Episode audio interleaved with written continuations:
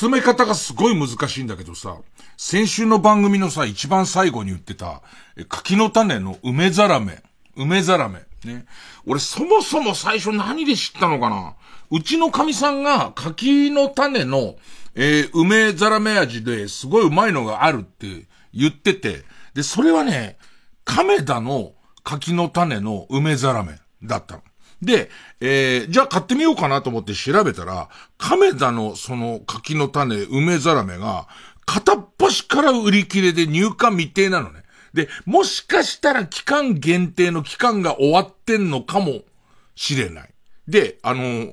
やたらメルカリのソールドアウトのとこ出てくるの。だから、えー、自分が知らない間に結構おそらくこの亀田の、えー、柿の種、梅ざらめはバズってて、その値段を見る限りもう転売ヤー的な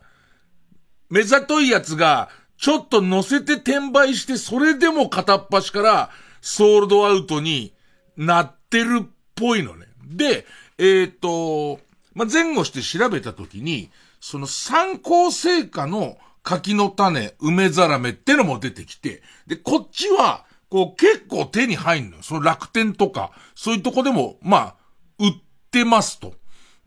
だったら、じゃあその参考のって買って、で、家に来て、で、しかもさ、あのー、ベストバイをやってて、ベストバイのコーナーつってみんながちょっとハマった食べ物でも漫画でも映画でもいいから、えー、っと、金出してよかったなってもんを紹介してっていう。でいて、えー、あれのネタ選びの難しいのは、実際自分が試してみて、なるほどと思ったもん行くから、あの、お菓子とかも買って食べてうまかったら、まあ読むっていうか、うまいよっていう話に、なんだけど、あのー、買いに行くのが結構大変だったりとか、今実店舗が何でもすごい少なくなってるから、紹介してもらったはいいけど、ネットで手に入る、ネットで手に入れるしかないってなるじゃん。そうするとアマゾンとか、あの辺がもう足元見てるから、必ず箱買いになるの。その、で、箱買いで、あの、これは攻めてるわけじゃ、好みの差でね、ベストバイで良かれと思って紹介してもらったけど、俺はそうでもないっていう。なんかその、例えば、えー、海苔塩の海苔がいっぱい入ってるタイプの、なんかこう地方の小さいメーカーが作ってるポテトチップスってすごいうまいのありますよって言われて、で、えっと、買うんだけど、もう箱買いしかないわけですよ。そこまでいけないから。で、そうするとこう、えー、っと、12袋でワンケースみたいな買い方するじゃん。で、その、進めてくれた人はそれすごいうまいと思ってんだけど、俺ほら、青のりに親殺されてるから、やっぱり、たん、そこまで美味しくは感じない母の、母の無念を考えると、あの、もうボロ雑巾のようになって、青のり、青のりきっかけでね、え亡くなった母のことを考えると、やっぱそうでもないってなった時に、箱で家にあるじゃん。箱で家にあるから結構その、一枚ボツって確定すると、箱でお菓子がある状態にはまあまあなるわけですよ。で、そんな中、えっ、ー、と、参考の梅ざらめの柿の種が家に来て、正直なこと、これ進めんのがすごい難しいの。進め方が難しいのは、あのー、俺、もともと酸っぱいものがそんなには好きじゃない。し、まして、梅味っていう飴でも、梅味っていう歌詞でも、あのー、俺、えなこちゃんの乳首が梅味だったら、今日いいですってなる可能性ある。あの、ね、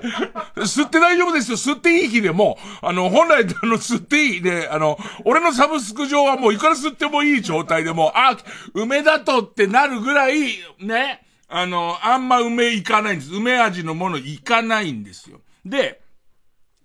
えー、にもかか、だから、最初その参考の、えー、っと、小分けなんだけど、ちっちゃい袋6袋かな ?6 袋で大きい袋に入ってて、で、それが12袋の。だから相当リスクの高い状態での、その、えっ、と、買い物なんだけど。で、一口食ったら、そんなでもないっていうか、あの、うわ、うまっていう、あの、その前に紹介した玉ねぎせんべいは、もう食べてたら、うわ、これ食べたことない味だわ、つって。めちゃめちゃうまいってなったんだけど、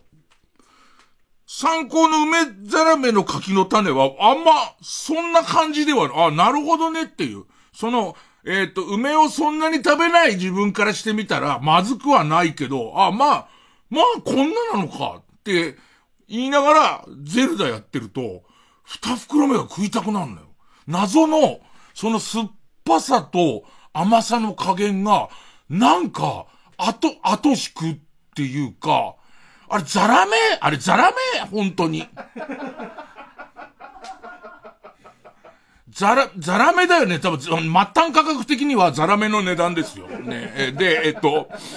次食べたくなるのよ。本当に次食べたくなって気がついたら、一袋、その、あの、小分けが全部なくなるぐらい食べちゃって、あの、下手すると次の袋行くぐらい食べちゃうの。で、その状態で、したら、こう、神さんに言ってた梅皿のやつすごいうまかったけど、つって写真送ったら、それじゃないわよっていうことで、ここで亀田のやつ、亀田のやつに確定が出るわけ。え、ちょっと待ってくれと。この今、入手が簡単な参考のやつがこんなにうまくて、で、その、転売ヤーまで出て全く手に入らない、亀田の、その梅ザラメ。でいて、ネット見てても、亀田のが手に入らないんで、参考を、えー、っと、買いましたみたいな。我慢して参考のを買いましたみたいな人がいるから、亀田やばいんじゃないのって俺。もう座りしょんべん漏らしてバカになっちゃうぐらいうまい可能性あんだよ。そしたらなんか神、神さんが、ま、さすがその神さんの実家の和歌山梅所だからなのか、コンビニで亀田のやつ一袋見っけたっつって、で、送ってくれたのよ。ただこれやばいことになんじゃねえかと、こっちからしてみたら。ね、その参考ですら今この状態で、俺亀田行っちゃったら、俺下手したら一旦仕事辞める可能性あるじゃん。一旦芸能活動はっていう、ちょっと、あの、亀田製菓の梅ざらめに専念したいんでってことになる可能性もあるじゃんか。ね、ええ、で、亀田のやつ恐る恐る食べたの。俺の味覚の問題よ。まあ、同じだね。く ねえ。てか、俺の、そ、そこだってさ、梅ざらめの味、そんなに変わんなくない？なんかその、梅ざらめっていう、その強烈な味じゃん。ある意味。だから、そんなに変わんなくて。で、だから亀田も同じように。だから、あの、後引くわけよ。そせっかく6袋だか5袋に分かれてんだけど、その意味がないぐらい、あ次々といっちゃうのよ。んで、そうなってくるともう参考に何の引け目もないじゃん。まして亀田手に入らないから。で、また参考の追加購入して、もうもはや一番最初思ったのは、あの、柿ピーの小分けってさ、小分けにする意味ないぐらい俺結局次々いっちゃうのよ。6ってなってても、わさびの柿ピーでも普通の柿ピーでも、6個に小分けになってるけど、結局のところこうやって次々と食べて、6袋、2袋残してもね、みたいになるじゃん。それで結局のところ6袋食べてるから、小分ける理由がもうわかんない。俺の中で。ね。だからもう変な話、もう、えっ、ー、と、6袋分を大きな1袋に入れてくれればいいぐらいな。で、その梅ざらめ、そのさらに上を行くから、俺のね、えっ、と、6袋かける12袋を全部箱の中に直接開けてうちに持ってきてくれればいいわ。だけど本当に、当たり前の話だけどさ、そんな勢い、もう、ちょ、あの、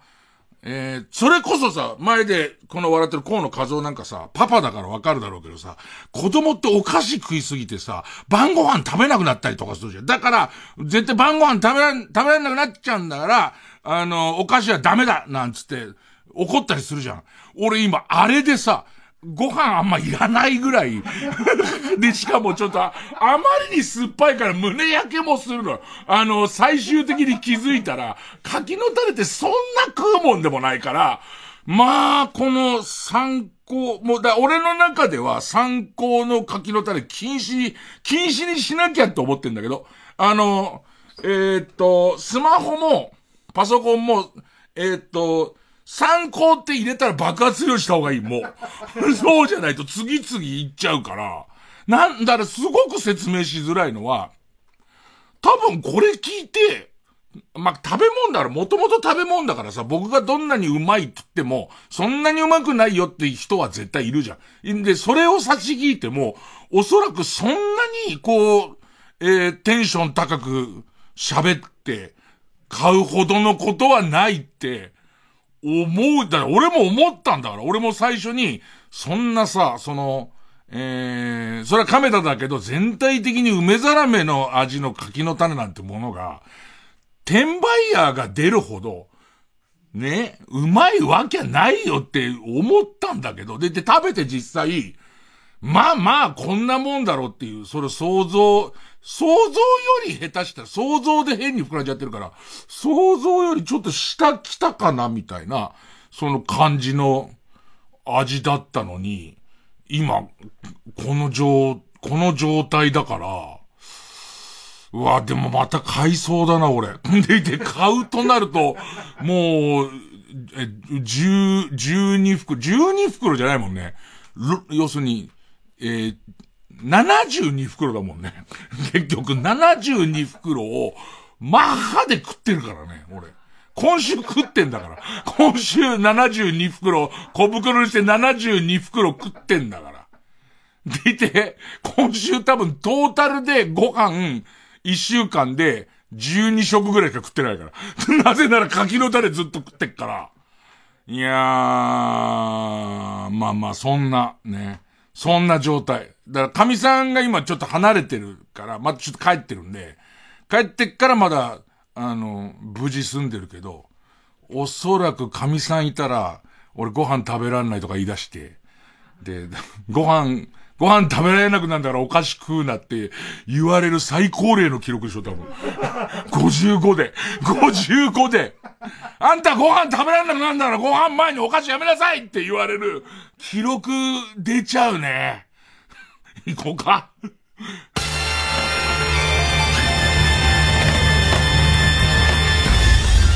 月曜ジャンク、伊集院光深夜のバカ力。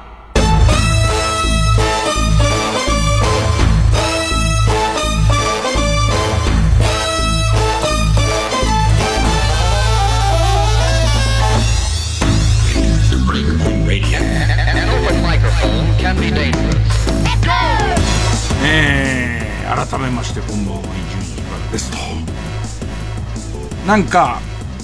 コロナ以降芸能界で変わったことって割とコロナの時に何が起こるか分かんなかったからえっ、ー、と普通はこうそうね今日収録したもんって12週間後にはもう、えー、オンエアされるんだったのを取りだめるって少しこう余裕持って取っとけば誰かが、こう、割とメインの人がコロナになっちゃっても、えっと、ストック分を出して、で、帰ってきて撮るみたいなことできる。多分、そういうこと、そのせいだと思うんだけど、割とこう撮ってからオンエアされるまで、すぐの番組もあるけど、えっ、と、長いのが多くなってて、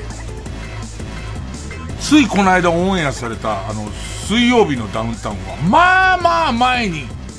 まあまあ、まあまあだけど、まあまあ前に撮ってて、でもいろいろ言いたくてしょうがなかったんだけど、こう言えない、ずっと言えない状態。で、やっとオンエアされて、おおむね好評、おおむね好評で、割とこうネットとかでも、あの、伊集院すげえみたいな。で、あの、正直な話をすると、ざっくり見てない人にネタを説明すると、えー、っと、かなり巧妙に一生懸命作った、えー、嘘映像。昭和の白黒の嘘映像を Z 世代に見せて、で、その嘘のことを、えー、と、さも本当のことのように、あの頃はさーっていう話を、まあその、えー、おじさんタレント側がすると。で、Z 世代を信じさせる。どれぐらい信じるかみたいな。なんでこう、えっと、昭和のえー、昭和にあったことどんなにめちゃくちゃでも Z 世代信じる説みたいな。まあ、そんなやつの、え、それ騙す側みたいのを、まあ、やったんだけど、まあ、なん、なんつったらいいのかな。えっ、と、まあ、嘘つきますから、デタラメのことも、しれっとデタラメのことを言うのは、皆さんはご存知、ラジオを聞いてる皆さんは、これだって今日のオンエアを初めてテレビの伊集院しか知らない人が今日のラジオのオンエアを聞いたら、そのえなこの乳首の吸えるサブスクっていうのはどこなんですかと。どこでいくらぐらいで吸えるんですかって話になっちゃうじゃないですか。でも僕はもう全然言えますから、そんなこと。全然言えるんで、まあまあ本領発揮なんですけど、そんなものはもう僕の中では、えっ、ー、と、それこそここで言うところの、えっ、ー、と、老害さんのコーナーとか、うん、あと昔あったこう、嘘地区の泉っていう、さも本当のことのように嘘のうんちくを言うコーナーとか、こうやって合わせていけば、そこそこできる、できることで。だ割と多いのは、伊集院やべえ、みたいな。あいついつでも詐欺師になれるとか。で、あと、い、え、っ、と、マイナスの方が伊集院の言うことも信じられないとか。まあいろいろあって。で、もう中でもあいつの話術はすごいみたいなこといっぱい言ってくれてるのは嬉しいんだけど、ただもう長く芸能界やってると、持ち上げられたってことは落とされるってことだから。で、今その、こういう SNS って特にそうだから、なんかみんなが持ち上げてるってことが気に入らない人っていうのは必ずいるから、そこでまたどうせこう嫌なこと言われるんだろうから、すごい持ち上げてくれなくてもいいと思ってんだけど、えっと、すごい持ち上げられると、後が、あの、ななんていうの、落下速度が上がるというか、ね、高さのダメージが大きくなるから、そこはまあ褒めてもらいたいとは思わないんだけど、ちょっとこう、おべんちゃらとか抜きで、なんかちょっとこう、ラジオを聞いてる人は、まあ、伊集院あれぐらいやるよって言ってくれるような気がして。それは鼻が高い。でいて、あと、すでに水曜日のダウンタウンの別に通常回の別の回、この後にオンエアされる別の回も撮ってるんですけど、その全然関係ない回。その時は僕は別に普通にスタジオにいる人なんだけど、その番組始まる前に浜田さんが、えっ、ー、と、この間、あの、そのスタジオ収録分撮ったで、あの嘘つくやつ、お前悪いやっちゃなって言いながら、あの、でも、伊集院おらんかったら、成立せん企画やからな。って言ってくれたのとかは、やっぱ素直に、素直に嬉しかったね。それはすごい素直に楽しかったね。で、あとはこう、テレビを作ってる人が、俺があそこまで、えー、どうかしている嘘つきだっていうことを、えー、っと、初めて知ったのならば仕事は減る。もうおそらく仕事は減るね。えっと、今度多分、ダウンタウン対 Z 世代とその、えっ、と、あの説ができるのの元になった、元になった番組、えー、別局の日テレの番組の収録はあるので、えー、今のところは僕は呼ばれてるよ。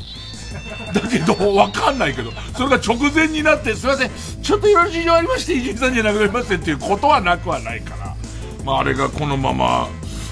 あるかどうかわかんないですけどね。えー、でもなんか、ほん、なんつうの？えー、っと、なんか、神さんに褒められたりとか、あとその、まあ、身内って、俺は誰を身内と思ってるのかわかんないけど、ラジオ聞いてる人は多分感想として、こう、割と、ツイッターとかでも、なんか、伊集院さんがああいう人だってみんな知らないんですね、みたいな、その感じだから、ああ、それはちょっと嬉しいし、あと、後輩とかが、あの、えっ、と、褒めてくれたりとか、見ましたよとかって言われるのは、ちょっと嬉しい、嬉しいっちゃ嬉しいかな。ただね、高い。なんかこう上の、上に、あそこで、えっ、と、ふんぞり返ってると、おそらく急にカウンターで、もう今世の中そのカウンターのスピードすごい速いからさ、嫌だなと思ってますね。曲。家主、これ読み方、家主、アヌス、どっち？家主、えー、家主で、え機械にお任せ。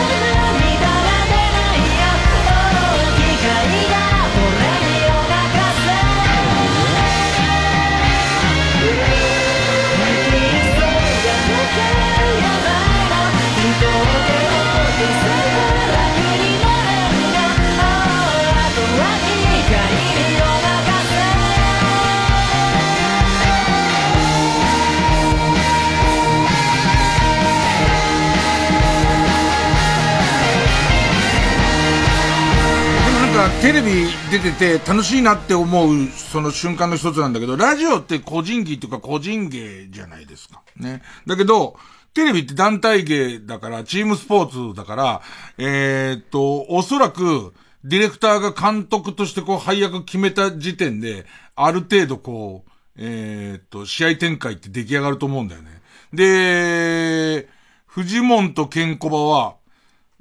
それをこう言われるわけでもなく、この企画だからギリ攻めた方がいいって。ましてやその、えっ、と、伊集院が、伊集院さんがそっちの守備やんだったら、俺らはかなり危ういとこまで行くとこれは面白くなるんだろうっていうのを、瞬時にあの人たちはやっぱり体感できるから、その、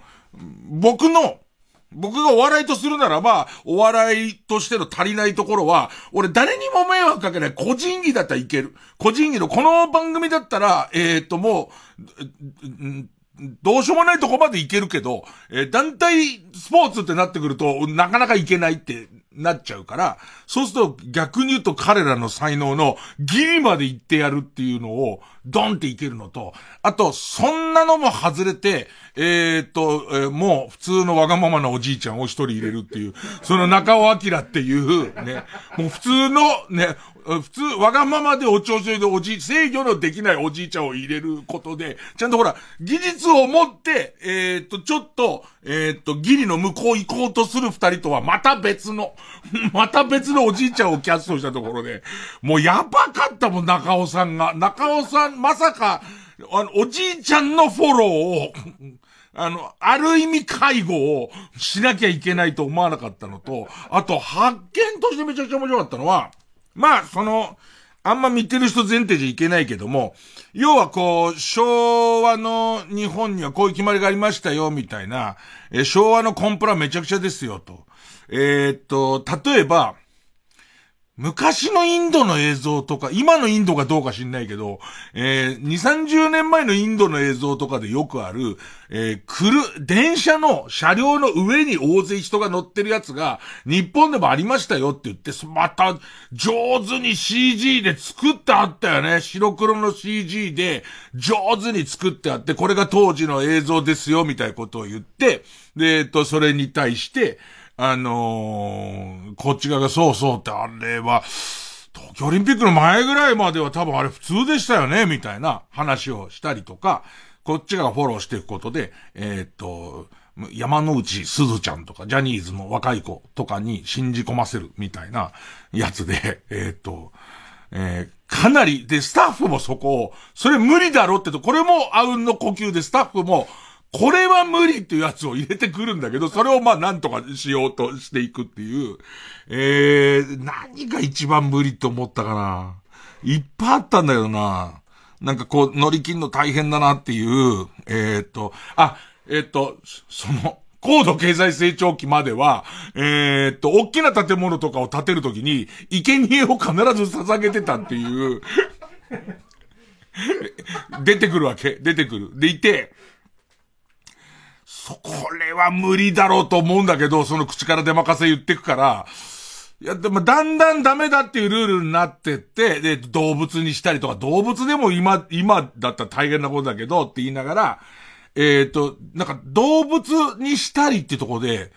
えっ、ー、と、予想以上に、あ、な、ゆ、ゆうちゃみちゃんじゃなくて、ゆ、ゆうちゃみちゃんの妹だっけ？ゆうちゃみちゃんの妹あたりが、ひ、怖いって言ったから、これ怖くしちゃえばいいんだと思って、猿って言ってたけど、本当に猿なんなんでした？誰猿だったのかね？なんで周りに聞いたりとかして、なるほど、怖がらしちゃえばこれいける、あの、むしろもう余裕がなくなるから、疑う余裕がなくなるからいける、みたいな、押していくじゃん。で、中で、えー、っと、ジュニア君もいて、ジュニア君うまいなと思ったのは、そのめちゃくちゃな、そのルールの1項目に、軽犯罪は、その犯したその日を、の時報が、こう12時を超えると、もう無罪っていうか、もう、よ、でも、えっと、お咎めなしになってたっていう、めちゃくちゃな項目があって、で、その時に、すげえな、さすがジュニア君だなって思ったのが、そうするとみんなこう、12時寸前に万引きしたりとかする人が増えるっていう話。あ、なるほど、そうなるわなって思うじゃん。もしそういうルールがあったらそうなるじゃんって。11時過ぎたあたりからみんながその万引きしたりとかするっていう話から、確かにジュニア君だったと思うんだけど、だからほら、セブンイレブンって、えー、昔11時までだったのは、この法律ができるまでは、24時間営業にしちゃうと、その11時過ぎたあたりからすごい万引きが出るからって言った時に、なるほど、こっち側も騙しながらみんなアドリブでやってるから、なるほどと思ったんだけど、Z 世代が、ほとんどセブンイレブンが11時だったの知らないの。だから、その時だけ、そんなわけないじゃんって。みんなが、急にいや、違うんだって、そのセブンイレブンが11時だったやつは、バリバリ本当だってっていう、その瞬間が一番、おそらくあの企画が破綻しかかったっていうか、Z 世代バレかかったのは、セブン、セブンイレブンは朝の7時から11時までなんだよっていうところが分かってなくて、そこの説明を始めたあたりが、なんか無理やりに変なこと言ってるみたいな、ちょっと空気吹いて、でいてネタすぐ変えるみたいな、なんか、それがこうちょっと、嘘って難しいなっていうか、こっち側は、知ってる前提でやってて、あと他のいろんなエピソードとか、他漫画にある頃とか、そういうのを組み合わせながら、なんとかしてるわけ。だから、えー、っと、その、電車の上、ラッシュすぎて電車の上人が乗ってたみたいな話も、中尾さんが言ってる、相撲部の生徒が借り出されて、バイトで、えっと、ラッシュの時間に、えっと、えー、お客さんを、えー、電車の中に押し込んだっていう話は、本当なんだよね。それは本当なんだ。今も、えっ、ー、と、俺よりも年齢のめちゃめちゃ若い、構成サンバガラスの大家君は嘘でしょって思ってるかもしれないけど、それは本当なの。要するに体育会系の柔道部員とか、あ、もうダメだ、俺信じてもらえないみたいだ。もうあれきっかけで、いや、本当なんだって。それは、その柔道部とか相撲部の人たちの、えっ、ー、と、が代々継がれてるバイトで、押し屋っていう、そっか、こういうことか。もう、こんなに近いスタッフまで。ねえ、イニさんまた、また始まりましたみたいな感じになって。まあまあ、あの、適当にみんなの中でより分けて。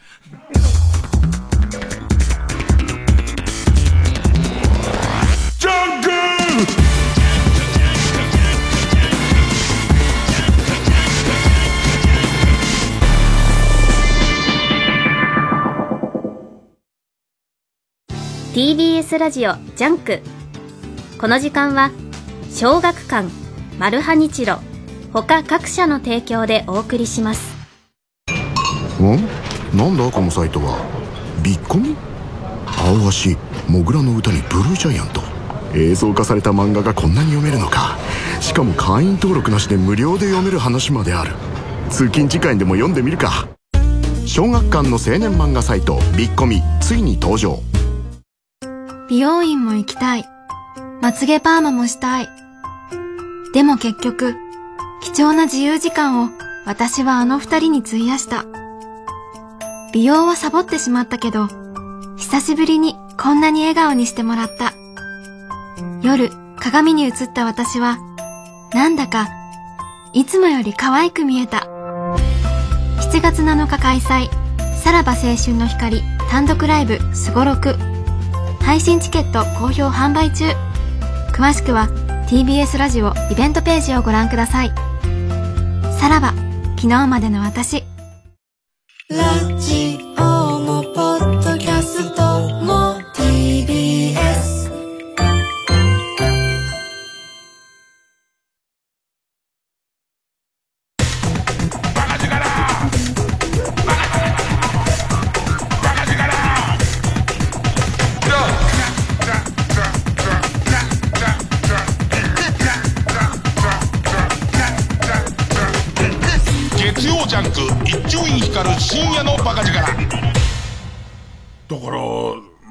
Z 世代っていう言葉もおそらく Z 世代は使ってないと思うんだけど、ね、むしろおっさんがね、えー、使ってる言葉だと思うんだけど、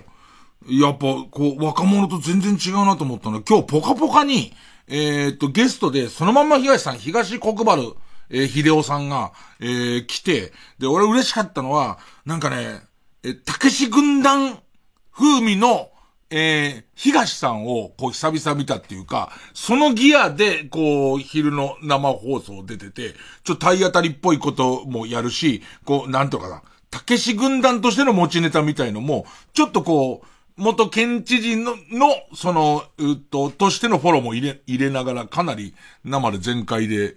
こう、やってくれてるの嬉しかったんだけど、あの、白川玲ちゃんっていう、えー、っと、お嬢ちゃんは、二十歳ぐらいかな、お嬢ちゃんは、もう東さんがお笑いだったことを知らないんだって。で、その東さんイコール、もうスタートから県知事の東さんだから、やっぱ引いてたよ。なんかその、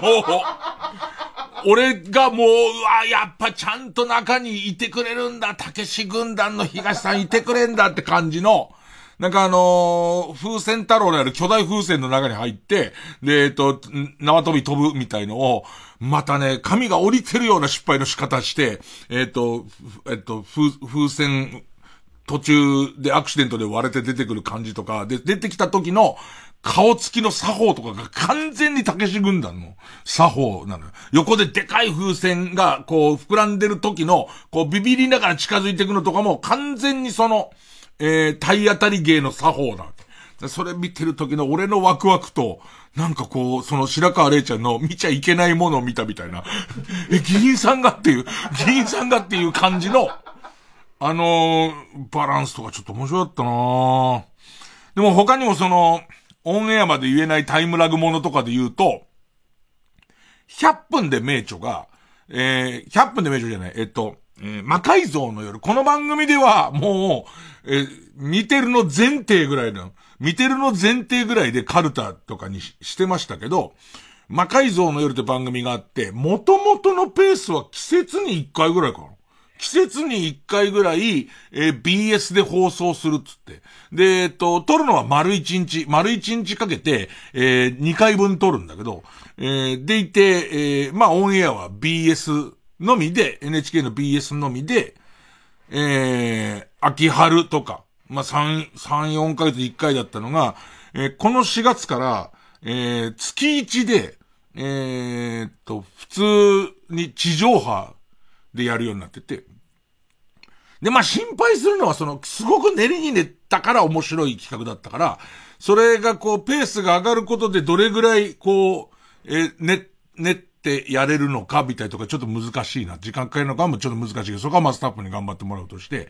で、その月1で収録してて。で、えっと、しかも2回分撮ってるから、まだオンエアされてないしかも今まで BS でやってたやつもきちんと、その、そこまでのストーリーがわかんなきゃいけないから、えー、地上波でまたやり直したりとかしてるから、まだ放送、撮ったけど放送してないやつが、この間撮った分で、4種目ぐらいもう、もう溜まっってんだけど、あれ多分、毎回とある、とある、えっ、ー、と、結構東京から離れた、でかい倉庫の中にフルセット組んでやってんのね。だ撮ってるとこは倉庫なんだ。で、一番の問題だったのが、えっ、ー、と、倉庫だから、えー、倉庫にいろんな会社の人100人近く、スタッフ全部入れたら200人近くの人が集まって取ってるから、もともとその倉庫にあったトイレの数じゃ足りないんで、あの、簡易トイレあるじゃん。あのー、電話ボックスぐらいの大きさの簡易トイレを収録の日だけいっぱい並べて、そこでトイレをやるんだけど、俺はあれが大嫌い。俺のサイズに合ってる簡易トイレじゃないから、本当は、あの伊集院さんがうんこすんで皆さん目つぶってくださいって全然構わないよ。のっぱらで。のっぱらでみんなで、みんなで、ね、ね、うんこしまーすなんつって。ねえ、皆さんどうぞ、釈迦でも好きに歌っててくださいっつって。ねでも構わないんだけど、そのトイレがや、嫌なんだよね。あの、真っ暗で中入って、で、一応その下に浄化層みたいのあって、みたいなやつが嫌で。そしたら、どうやら、一年ぐらい前、半年ぐらい前か。ネットフリックスがその倉庫を借りて何か取ったらしいんだよね。そこでトイレを建てていったの。でかいトイレ。そのおかげで、唯一の問題だったトイレが、えー、2回前ぐらいの収録に解決されて、俺からするともう天地の差なのね。で、えっと、ただもう一個問題が起きたのは、多分今までその、季節に1回とか、1年に2回とかのペースでやってた番組だから、その時に合わなかったんだと思うんだけど、寒い日はあったんだ。ものすごい暑い日に一回も会わないできたと思うね。で、寒い時は倉庫って、やっぱり人が住むとか、そこにずっといるようにはできて、しかも倉庫の中のものは全部取っちゃった倉庫だから、その、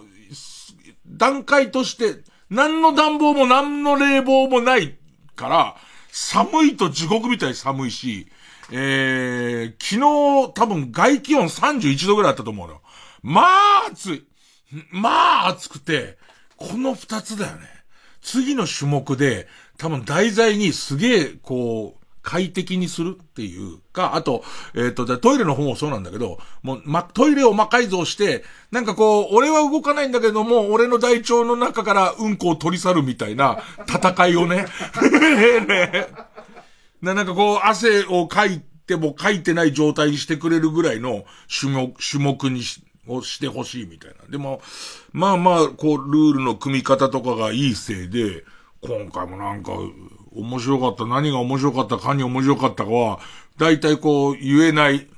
オンエアが先だから言えないんだけど、オンエアの頃にはもう忘れてるっていう、まあそういうね、えー、ことになるんですけど。あれ、何曜何時かも、もうすでに大難何曜の何時かも忘れちゃってるんで、みんなでなんとなく探して。ね、なんとなく探して。いや、あの、今まで僕の中では少なくとも外れっていう回はないね。だから難しいのは、本当にガッチガチにやってるから。本当にガチガチにやってるから、えっと、この回はもっとこう、もうさ、もっとこうな方が面白いのにっていう人いるじゃん。こうなった方が面白かったのにねっていう人からしてみたら、わかんない。満足するかどうか知んないけど、それはやらせをしろっていうことだからね。でも僕の中ではそれをガチルールで一から見てるから、こんな風になるんだとか、そういう感じ。今までも、ルールさえ決めちゃったら、そのルールに従、あの、反則しない限りどういうやり方もありだから、など、あれね、DVD プレイヤーを改造して、その DVD プレイヤーのイジェクト機能を魔改造して、DVD のディスクを飛ばして、でいて、えっ、と、20メートル先にあるボーリングの、おもちゃのボーリングのピンを何本倒せるかっていう勝負をやった時に、難易度が、一応専門家がみんなでこれぐらいはできるんじゃないかとかやるんだけど、調整がつかないの。あと、どういうアプローチを、どういう魔改造をしてくるかが、本当にわからないから。で、もう、みんなから言うと、ここでスペア取ってとか、とか、ここでストライク取ってで接戦になるかと思ってたら、最、全部で6回しかやらないのに、最初の3回かなかすりもしないぐらいの大外れになって、その時のスタッフ全員の、これはやっちゃったんじゃないかっていう、もう、もう、とんでもない、こう、えっ、と、ダメルールを作って、えー、全員一本も倒さないで、えー、失敗なんじゃないかっていう、もう、えー、スタッフ全員、ディレクター陣がお腹痛くなっちゃうような展開から、大逆転が起きたりとか、その今ストップになってる4回の中でも、おいおい大丈夫か？っていう空気からの、なんか、えー、大逆転とか、ありましたよ。えー、ちなみに今スタッフ調べてくれました。えー、魔改造の夜、えー、NHK で、えー、地上波で、毎月最終木曜日だ。で、次回が6月の29日、木曜日っていう。えー、19時30分から。いつ撮った何やるかは、わかりません。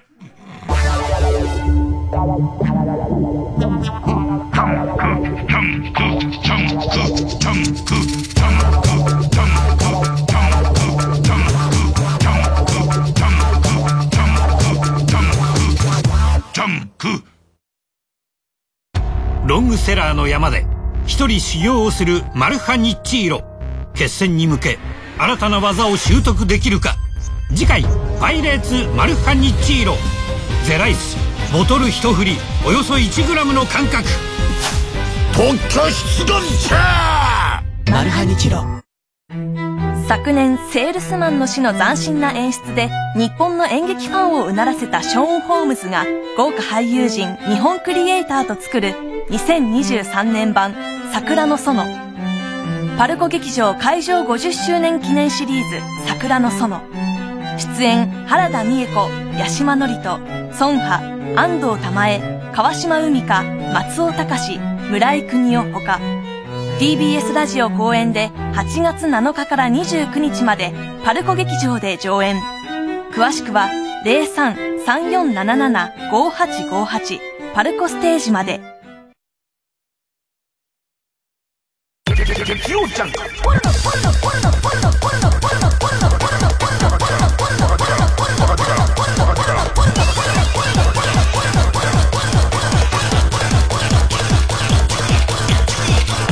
光る深夜のバカ力。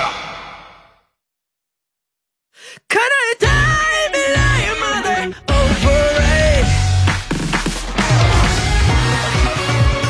ここでズマのパラレルをお聴きください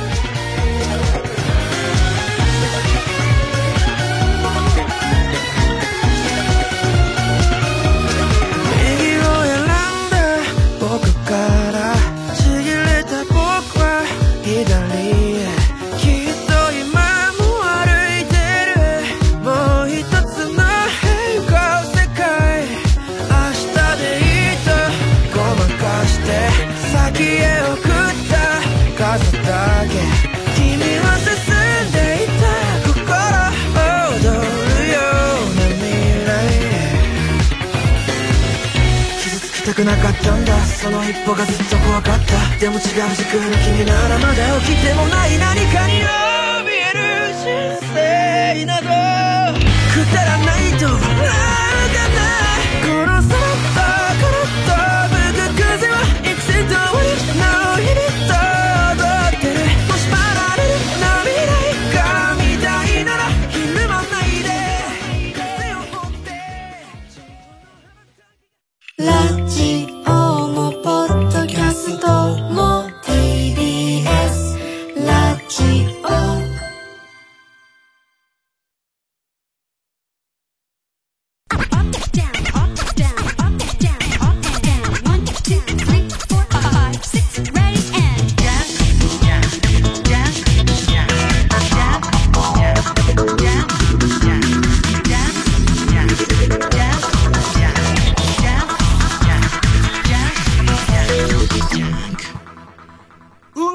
ぶん投げる機械だったら、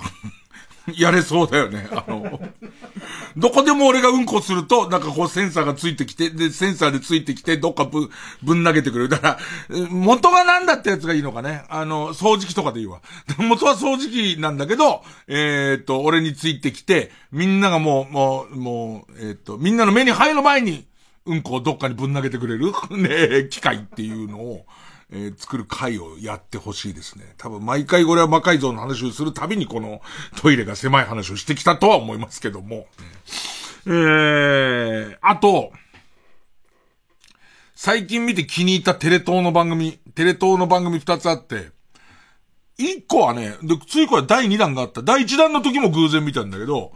なんか、えーっと、平成のぶしこぶしの二人が、徳井くんと吉村くんが、もうテレ東らしい番組なんだよね。もう一点突破でやってやろうっていう、えー、草刈り機ってある草刈り機なんだけど、なんか常用の草刈り機があって、で、その草刈り機なんだよ。カート型で、そのカートに乗って、えっ、と、その、乗り回すと、その下にでかい刃がついてるから、えー、と、まあまあ、雑草でボーボーのところが刈り込まれていくっていう。だけどそれのすごいのは、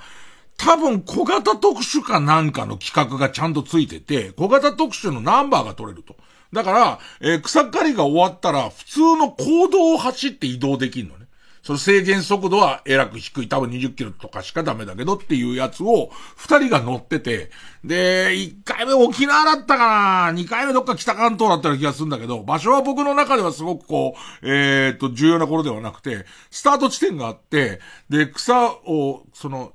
草が生えてる土地を見つけたら、その土地の、その、えー持ち主の人と、その場で交渉して、無料でこの雑草を枯らしてくださいって言って、で、二人がかりで買って、一回目の時は、そっちの方が俺が好きだったら、勝った面積に従って、次移動できる距離が決まって、その次移動するまでの間のところでまた雑草のあるところを見つけて、で、その草を刈っていくっていう、あの、もう、多分なんか最近行動乗っていい草刈り機あるらしいですね、だけでできた企画だと思うんだけど。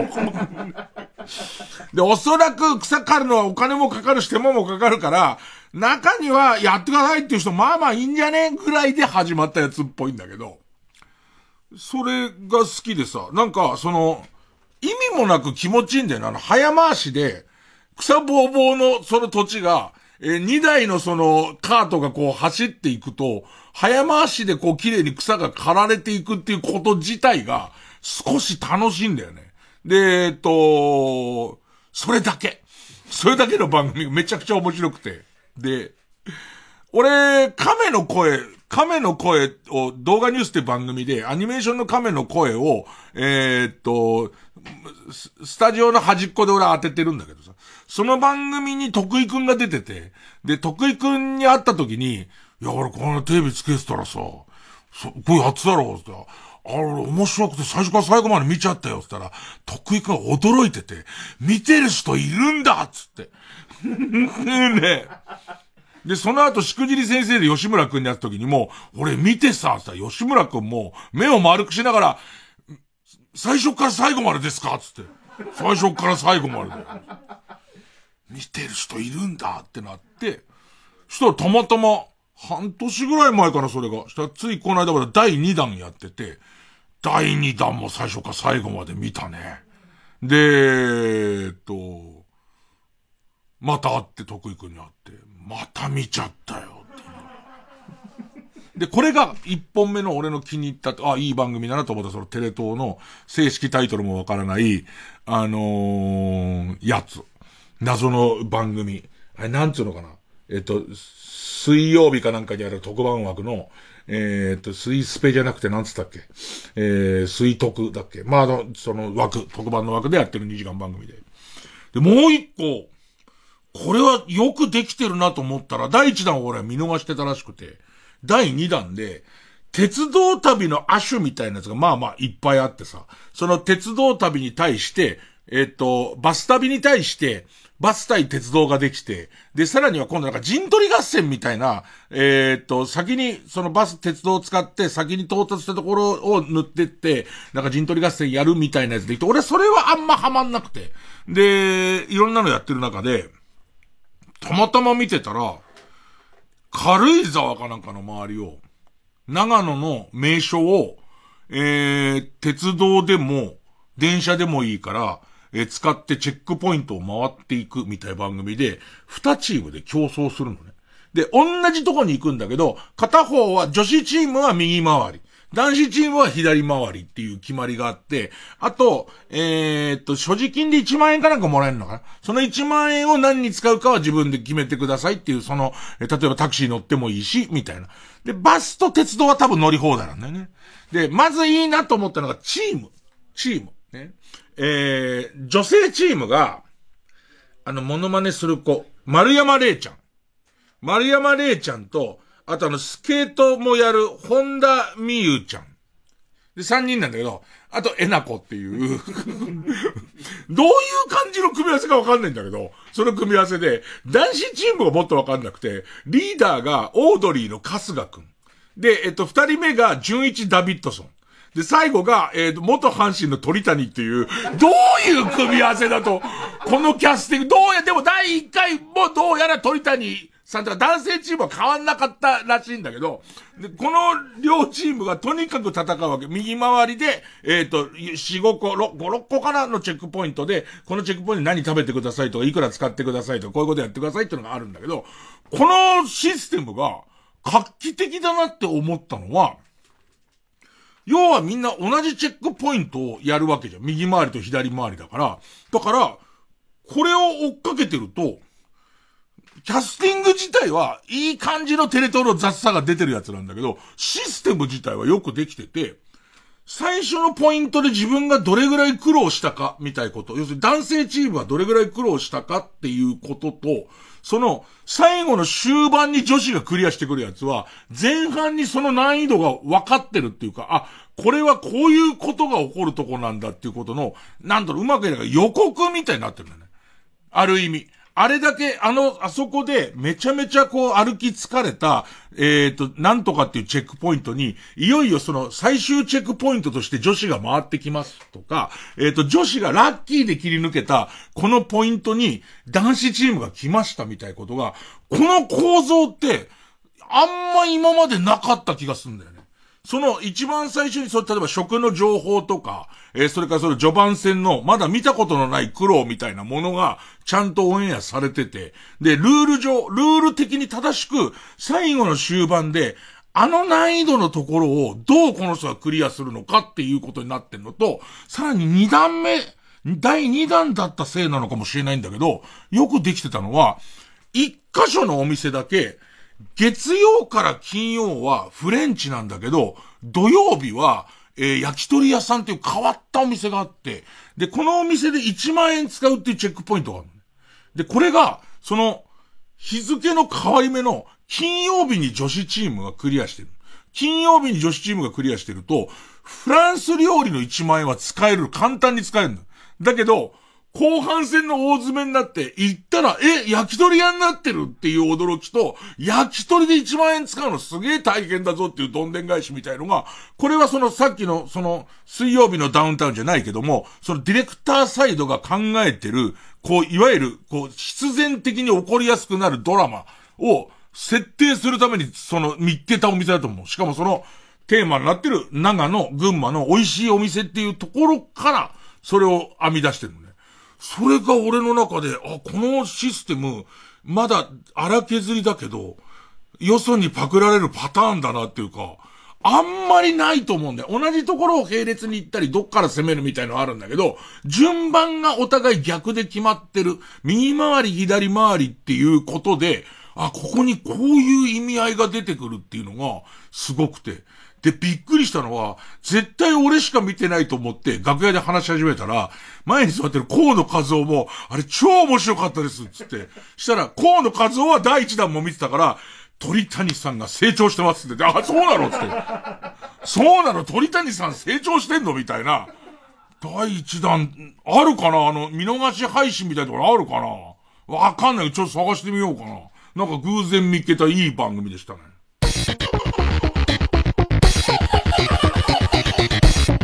曜ジャンク伊集院光深夜のバカ力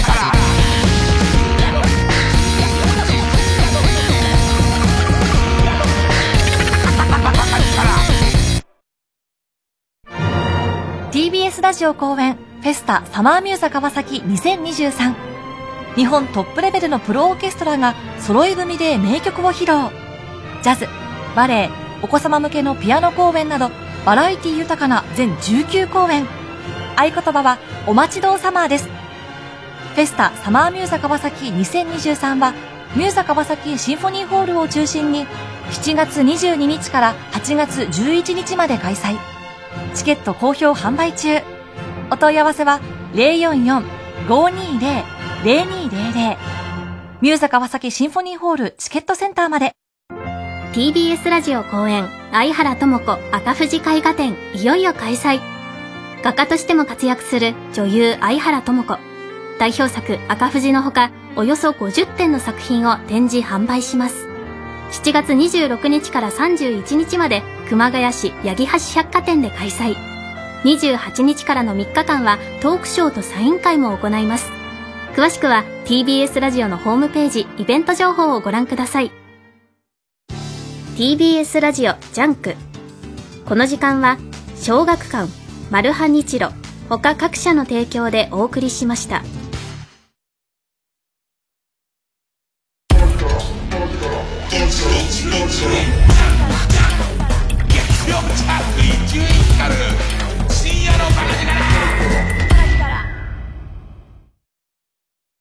今お乗りのあなたの愛車、一番高く買い取ってくれる中古車店、わかりますか？知りたいけど、すぐにはわからないでしょ、とお思いの方。実は簡単にわかる方法があるんです。それが、車高し。車高しは中古車買取店の査定額を一気に比べられる便利なサイト。たった1分。あなたの車の情報を入力すれば、大手買取店から近くの買取店など最大10社の査定額が無料で届きます。比べてみれば一番高く売れるところがすぐわかる。買取店によってなんと平均18万8000円も買取額に差があるんです。車を高く売りたいなら車高しで検索。離婚？マジ最低。やってません。まだやってないんです。うるせえ！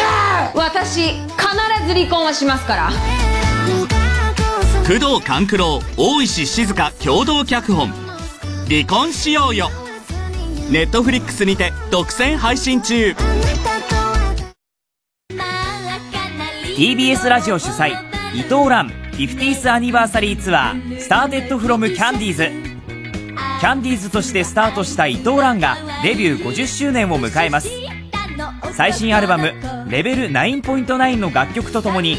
今もなお輝き続けるキャンディーズナンバー満載でお送りする50周年記念ツアーを開催。8月19日土曜日神奈川芸術劇場。9月2日土曜日東京国際フォーラムホール A はスペシャル公演。チケットは好評販売中。詳しくは TBS ラジオホームページのイベント情報まで。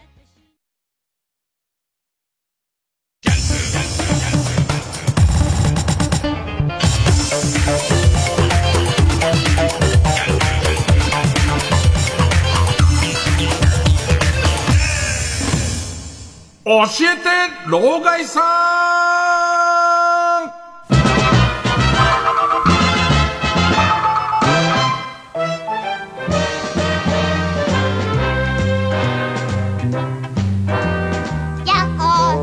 第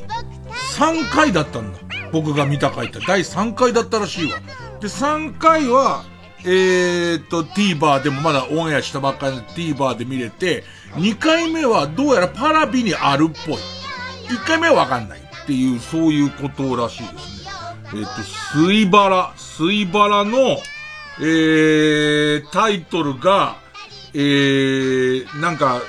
ぐるーり一周旅対決みたいな。初夏の長野へ、長野群馬へ高原リゾート250キロ、ぐるり一周対決っていうことでしたね。な、何を自分が出てもいない番組を宣伝してんのかわかんない。面白かったねと面白かったぜっていう。で、しかもさ、すげえ派手に面白いわけじゃないのよ。派手に面白いわけじゃないんだけど、何かこう発明の予感がすごいして、なんかワクワクしちゃったんだら、このシステムよくできてるわっていう。だから、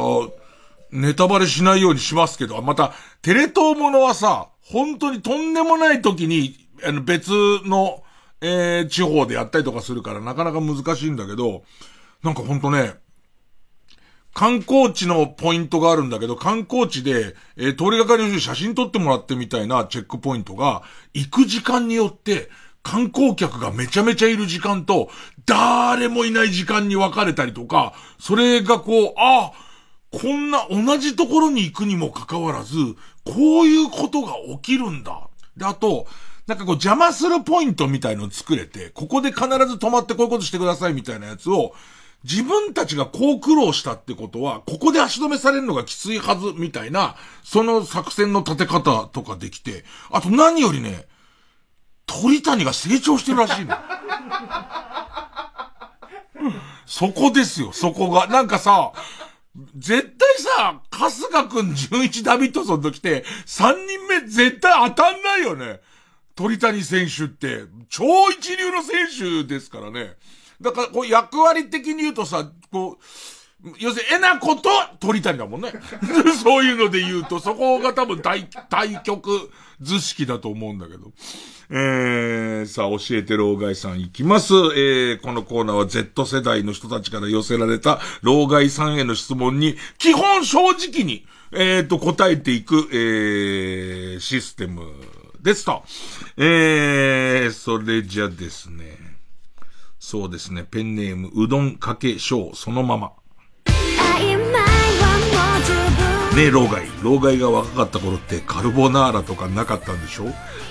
ボンゴレとか、明太子パスタとか、バジルソースのパスタとか、どの順番で日本に入ってきたの？一瞬あったけどなくなった味とかあったりする？おー。最初はミートソースとナポリタン。基本的にはミートソースかナポリタンしかなかったね。なくて、で、えっと、むしろ、ナポリタンを今で言うトマトソースのパスタだと思うとちょっと大間違いで、なんかね、あのー、ブニョブニョの、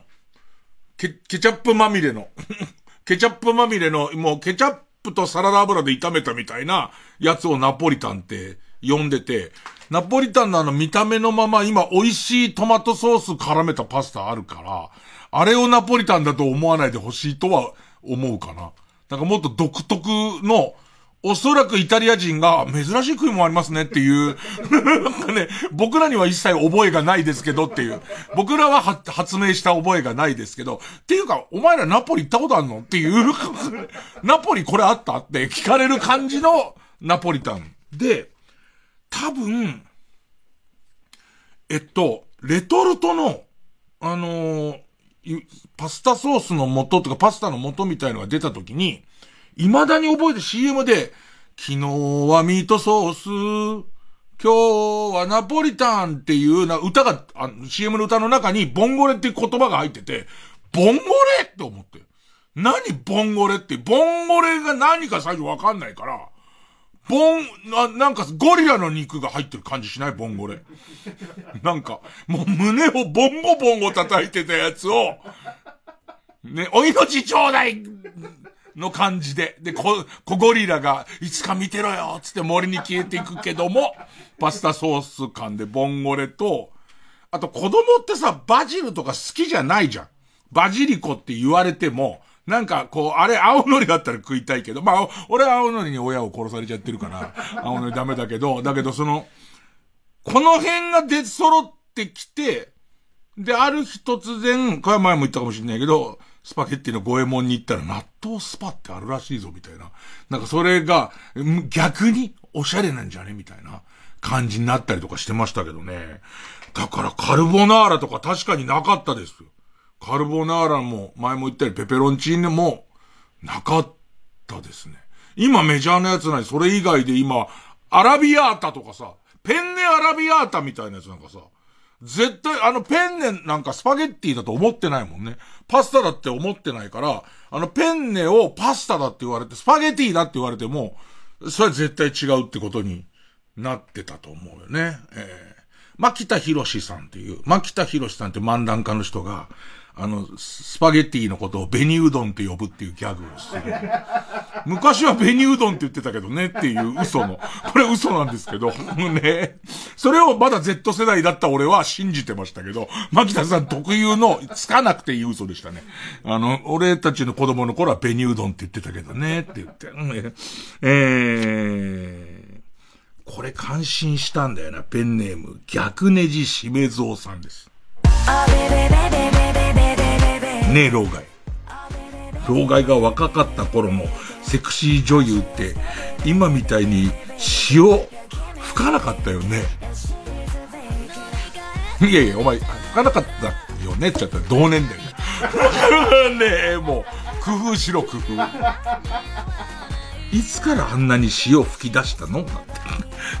日本に潮吹き様でも降臨したの？って感じ。言われてみれば。あったっけ？うわー、もう、わか、微妙なのは、老害様の若い頃は、えっと、日活ロマンポルノっていうその AV っていう時代の前の日活ロマンポルノってポルノ映画っていう時代があったんですけど、ポルノ映画にも潮吹きってあったかな。うわぁ、何が恥ずかしいってさ、唯一の全く同い年がミキサーの岡部さんだから、真面目な岡部さんだから、あったかなっていう時に岡部さんに行くんだけど、岡部さんも真剣に今首振ってんだけど、あんたそういう人じゃないじゃん。あんた年頃のお嬢さんもいてなんだよ。ねえ。ああ、なんかあったような、なかったような、今みたいに当たり前に潮吹きってことはない。あの、えっ、ー、と、すごくスタンダードな、ものとしてはなかったから、潮吹き様が降臨したのか、いつからかな？でも当たり前のようになんかそれを取り入れてるけど、確かに、なか、なんていうのかな？曲芸感あったよ。初めて見た時の感じは曲芸感あったし、なんかその、加藤隆さんの使える魔法な感じっていうか、ちょっとあ特殊能力な感じあったよね。こういう気がつかされる、気がつかされることってあんの？えー、ペンネームオーシャン。ねえ、老害で、老害。老害が若かった頃に武士軍団が結成されたんでしょ？調べてみると、ビートたけしさんが36歳から37歳。えー、くらいの頃なんだけど、今で言えば、ハライチぐらいの年齢だよね。もし今ハライチが弟子を集めて軍団を結成したから、殿って呼べ。とか、えー、やってたら、えー、フットボールアワーの後藤さんとかダウンタウンさんとか爆笑さんにボロクソ言われると思うけど、だって。たけしさんってそんな風に言われなかったの？っていう。これはちょうど、昨日の夜選んだから、今朝、沢部くんと、えっ、ー、と、話してて、こんなネタがあってさ、つって、えー、岩井くんと、たけしさんが、あの、それこそ東さんも来るから、その、たけし軍団結成したのって、二人と同い年ぐらいの時らしいよ、つって話して、もし二人が、得体の知れない人を六人ぐらい連れてきて、え、これ俺の軍団だから、つって、とのとのって言わせてたらどうだろうね、つって考えらんないって話したけど、たけしさんってね、やっぱなんか他に比べ、今で言う誰なのとかっていう、レベルの人じゃなかったんだよ、なんか。それはもうね、うまく、その時も、原市にも聞かれたけど、うまく説明できなくて、なんかね、よく、それこそジャンク聞いてる人だとわかると思うけど、なんかその、うん。爆笑問題の太田さんっているじゃん。あの人バカだから、その、えっと、たけしさんのオールナイト一本が休みだった日にピンチヒッターやって、ビートたけしは死にましたって言って、みんなに怒られたっていう件は、まあ皆さんも聞いてると思うけど、その時起こったてめえごときがビートたけしになんて失礼なこと言うんだって怒ったのは、先輩芸人とかじゃないの。なんか、よくわかんない。分断の人とか、それか、それこそ、下手すりゃ政治家の人とか、そういう、たけしさんのことをリスペクトしている、その人たちっていうのは、その芸人界の中の人ばかりじゃないのよ。なんか、映画監督とか、そういう人たちがみんな、おいおたって爆笑問題生意気なってるらしいな、ドーンってなってるだけ。今だったら、先輩に怒られたら、巨人師匠に怒られるとかわかるじゃん。なんとなくわかるけど、そういう感じじゃなかったんだよね。だから、あの頃のたけしさんっていう存在が、何と、何と比べればいいのかが、お笑いっていうところにいたのかどうかすら、ちょっとわかんない。さんまさんはもうダントツに面白いお笑いの人だってあの頃からずっと。でもたけしさんはなんかちょっと違ってた気がするんだよな。さあラスト。ペンネーム北あかりの目覚め。ねえ、老害。老害が子供の頃ってアンテナショップってなかったんでしょ？じゃあ白い恋人とか地方のものを食べたい時どうしてたの？網走、網走刑務所に入ってる親戚に出世したらついでに買ってきてっていう手紙とか出したの？アンテナショップはいつ頃からあったのかな？だから多分、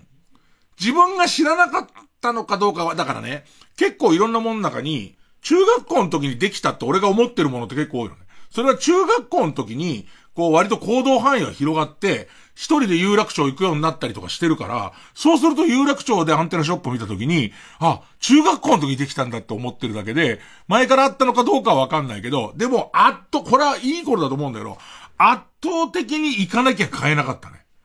圧倒的にそのいろんな食べ物を食べたことがなくて、どっか行った時に初めて食べるっていう、その東京で食べられる店みたいのもあんまなくて、だから白い恋人なんて、北海道に行った人が買ってきて食べるっていうことしかありえなくて、もしくは北海道行って食べるしかありえなかったのが、今みたいにどこでも買えるようになっちゃうと、まあクッキーだよね。まあ普通にクッキーじゃんってことになっちゃうから、多分ありがたみがもう全然違ったよ。だからその当時の、なんかうわーっていう感じ。あの人行ってきたんだ、みたいな。うわーって感じ。だから、あのー、おばあ、それ俺たちに白い恋人を子供がいるからうちはそれカンカンに入って白い恋人で、えー、を持ってきてくれて、で、えっと、おじいちゃんとおばあちゃんに、熊の、木彫りの熊の中くらいのやつをくれたりとかして、なんか今思うと全然いらないし、それだけど、本当にそこでしか買えん、なんか今さ、俺は多分、えっ、ー、と、観光とか村おこしのためには、そこで買わなきゃ買えないものを作った方がいいと思うんだけど、絶対転売されちゃうもんね。絶対転売されて、あの値段も高い上に、値段も釣り上げた上に、どこでも食べられるなって、クッキーのにしちゃ高えじゃんっていう話におそらくなってっちゃうと思うんだよね。あの頃は相当だったよ。こういうなんか地方でしか買えないものを買うっていうのは。なんかあの、よくわかんないさ、そのペナントって言ったんだけどさ、三角形のね、網走って書いてあるだけの布みたいのが売ってて、あれさ、こう、網走がどうかは別なんだけど、うち東京の下町の工場がいっぱいあるとこだったから、工場で久保田くんちで作ったりしてたの。だから、逆輸入みたいにして、こう、戻提灯とか、箱根って書いてある提灯とかが、逆輸入とかで持ってこられてたんだけど。だから、なんかああいうこう、行かなきゃ買えないみたいなものの、なんかこう、ありがたさは今の日じゃなかったね。えー、ということで、老害さんに聞きたいことあったら送ってください。月曜ジャンク。一撃カル深夜のバラギから。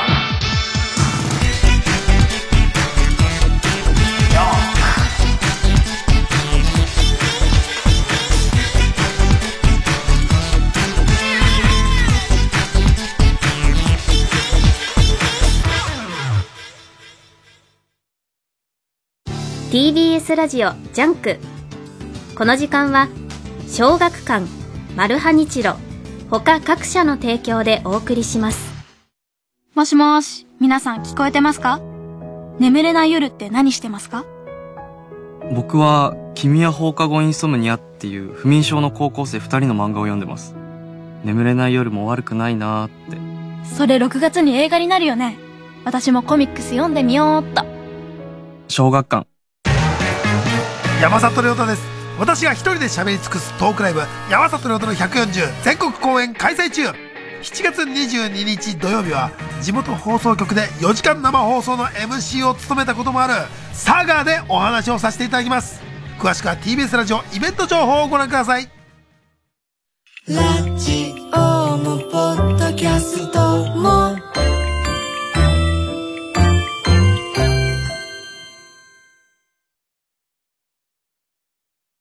月曜ジャンク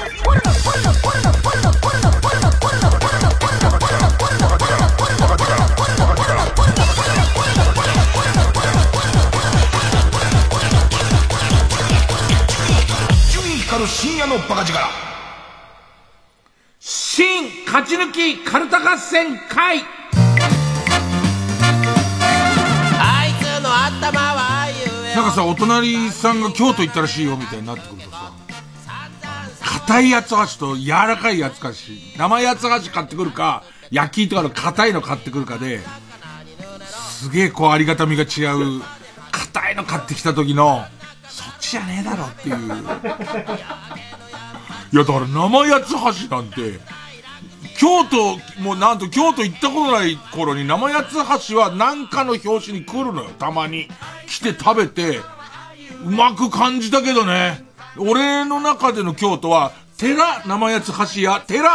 生八つ橋屋、寺生八つ橋屋ぐらいの感じしか、えー、ならか、えー、生八つ橋屋の感じだったね。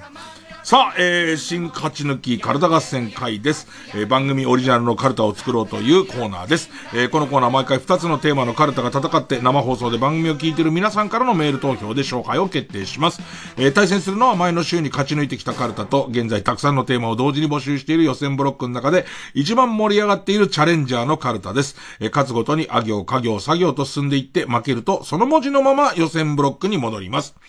で、和行を勝ち抜けばカルタは完成でゴールインです。えー、同じ文字で3連敗するとテーマはそこで消滅です。さあ、えー、今週の対戦カード、まずは現在勝ち抜き中のこちら。えー、令和を生きる僕らには犬も歩けば棒に当たるとかよくわかんないので、とりあえず犬か棒、どっちかが出てくるカルタを作ろうというテーマの、令和犬棒カルタ。えー、今週は作業です。今週は選んでる間は棒がめちゃくちゃ多いと思ったんだけど、結局選び終わるとそんなに棒も犬も変わらない感じかな。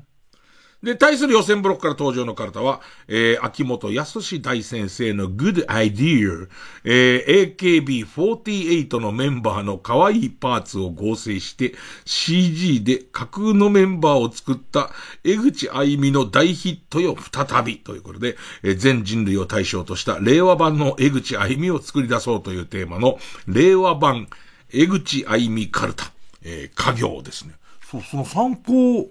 参考成果の、えー、梅ザラメを、じゃあこのメルカリでこれも転売されてんのかなと思って見ると、メルカリで売ってんのは、指原さんのポップ。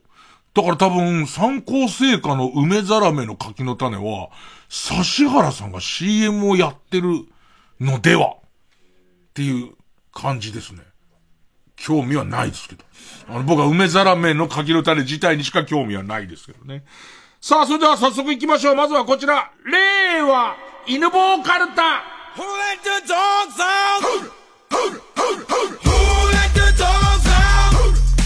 ペンネーム、枯れゆく花の姫。さ、サステナブルではない人を殴るためのサステナ棒がこちらでございます。今、殴っている方、あれ、バイトのおじさんでございますけども、あのおじさんは、おそらくですが、サステナブルの意味をよく分かって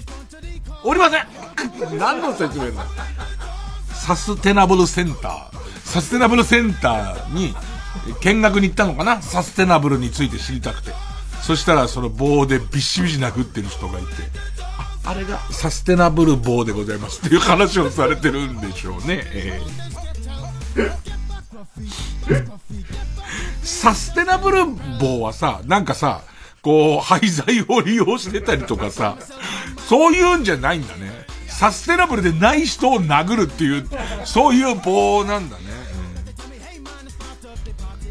ペンネーム、ポコヤ火山。さ、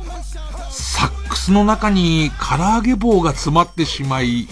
良い音色が出なくなってしまいました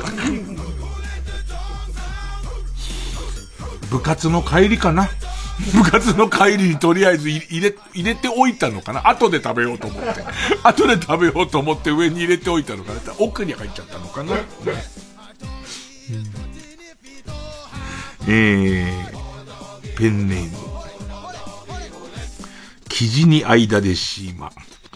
これ犬でございますね。さ、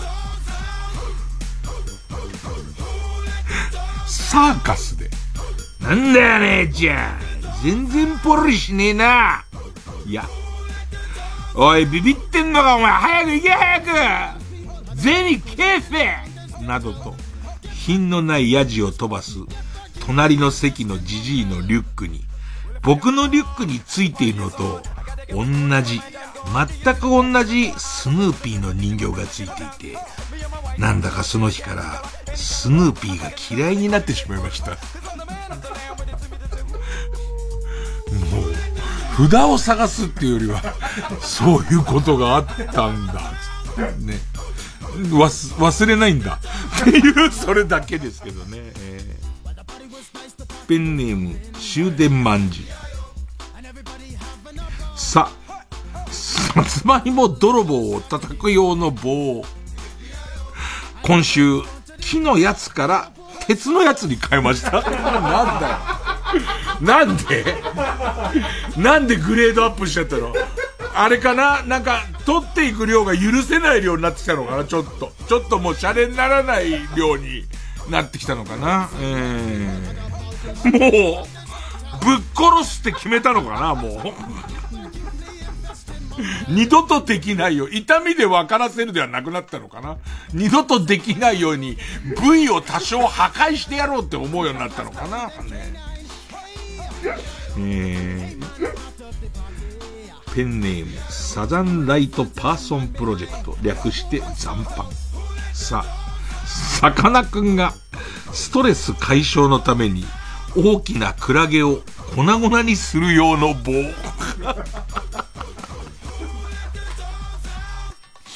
ギーっつってね。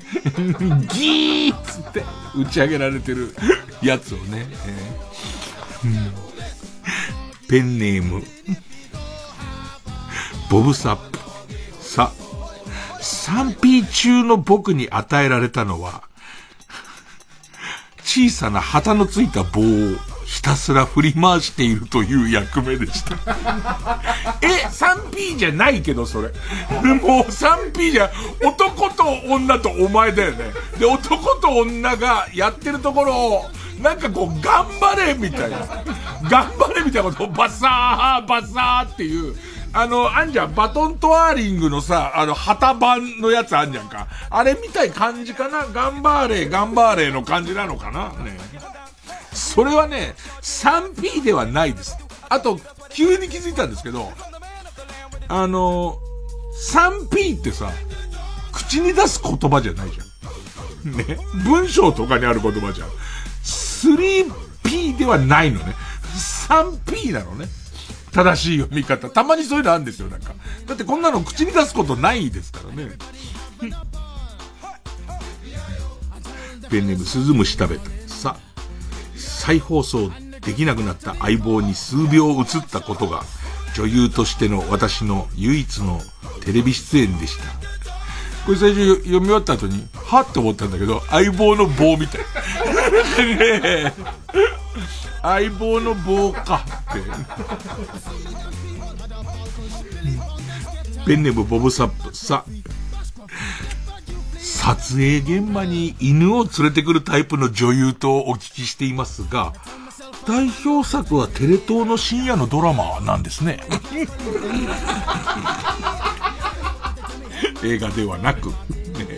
映画ではワンちゃんを、ワンちゃん我が物、我が楽屋をね、まるでマイホームかのごとく連れてきますけどもっていうね、えー、代表作はテレ東の深夜の。ドラマのみ、犬を連れてらっしゃる。楽屋に。ほう。ペンネーム、ワンストライクスリーボール。し、死んだふりをしてやがったので、思いっきり棒で殴ってやりました。その後も死んだふりをしていました。ずっと、あいつ。こめ、かみを鉄での棒で殴ってやったんですよ。思いっきり、思いっきり殴ってやったんですよ。懲りねえやつだななんつって。えー、ペンネーム、三白眼のすくみずアームカバー。し、しじみ習慣を飲んでるから元気なのか。毎日棒で叩かれてるから元気なのかわからないから。どっちもやめることはできないんだね。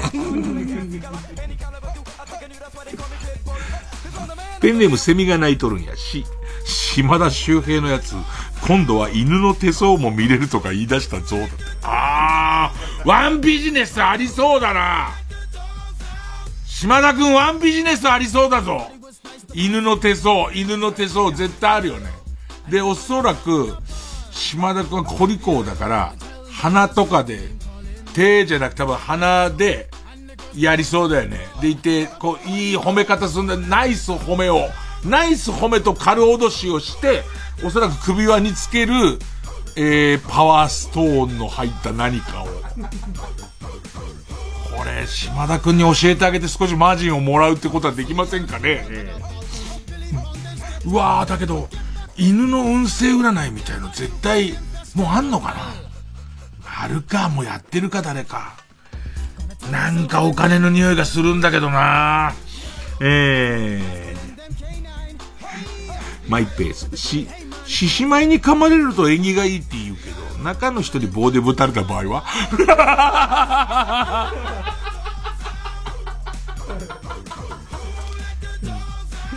ペンネーム爽やかに。し、瞬発力を養うのにぴったり、目つき棒。お子様のね、瞬発力をね、目つき棒。これすげえ好きだな、シンプルで豆腐小僧。し、素人童貞が秋田県買ってんじゃねえよ。だって。買ったっていいだろうよ、別に。ペンネームピッツァ坊やし、新聞の見出しで語尾がダワンになるやつは犬に関する良いニュース。そうだよね。えー、散歩、散歩コースができたんだワンって書いてあったらね、河川敷になんかちゃんと、なんか空の公営のね、えー、散歩コースできたやつですもんね。ペンネーム、生地に間でしま、し、小学校卒業頃までは家族みんなで犬小屋に住んでいたというアイドルの嘘エピソードにきちんと付き合う優しい、優しい小坂井和樹。愛さんはそれ嘘だって言わないだろうね。大変だったんだねって言うだろうね。岩井くんは嘘だろって言うけどね。そこは甘やかさないからね。これもひどいなあ。軍手のイボ対手まみれ、血まみれ天女。し、知る男優のくせに撮影現場に犬連れてくんじゃねえよ。だってあの女優さんいいんですよって。あの女優さんだってテレ東の深夜のドラマぐらいしか出てないんですけど。ダメですか知る男優は。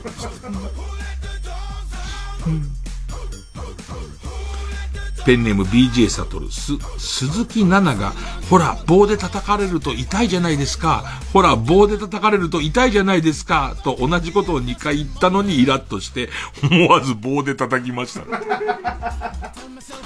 意図的に2回に減らしてるよね、おそらく。いや、なんか最近一緒に仕事すると、いつも同じこと言うの2回にしてる。あの人3回だと思うね。多分3回は長いって踏んだんだと思うんだよね。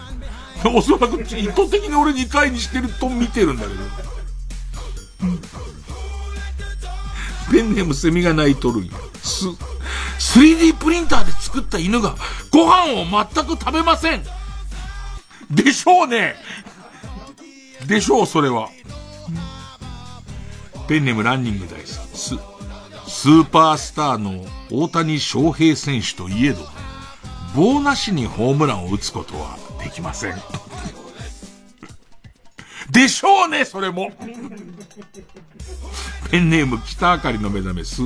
寿司三昧の人形の手の上に乗せるのにちょうどいい長さの三昧棒。いや、あの、三昧棒は、おそらく、三昧棒に傘をかける。そういうシステムを、雨の日にある三昧の、ね、三昧の両手のところに上手に、上手にこうやってかけて、そこにね、傘の持ち手をかけることで、使えるんじゃない？全国のチェーン三昧棒の使い方は。あとはね、えっとね、これはちょっと、その、棒の強度いりますけど、あの、スポーツタイプの自転車をかけられるようにする。あの、サドルを。サドルのところをかけられるようにするのに、あの、三枚ハンドの、その両手のとこに渡した棒が使えるんじゃないですかね。えー、ペンネームケイちゃん、ス、スワッピングパーティーでカップルチェンジの合図の時に、ドラを叩く棒。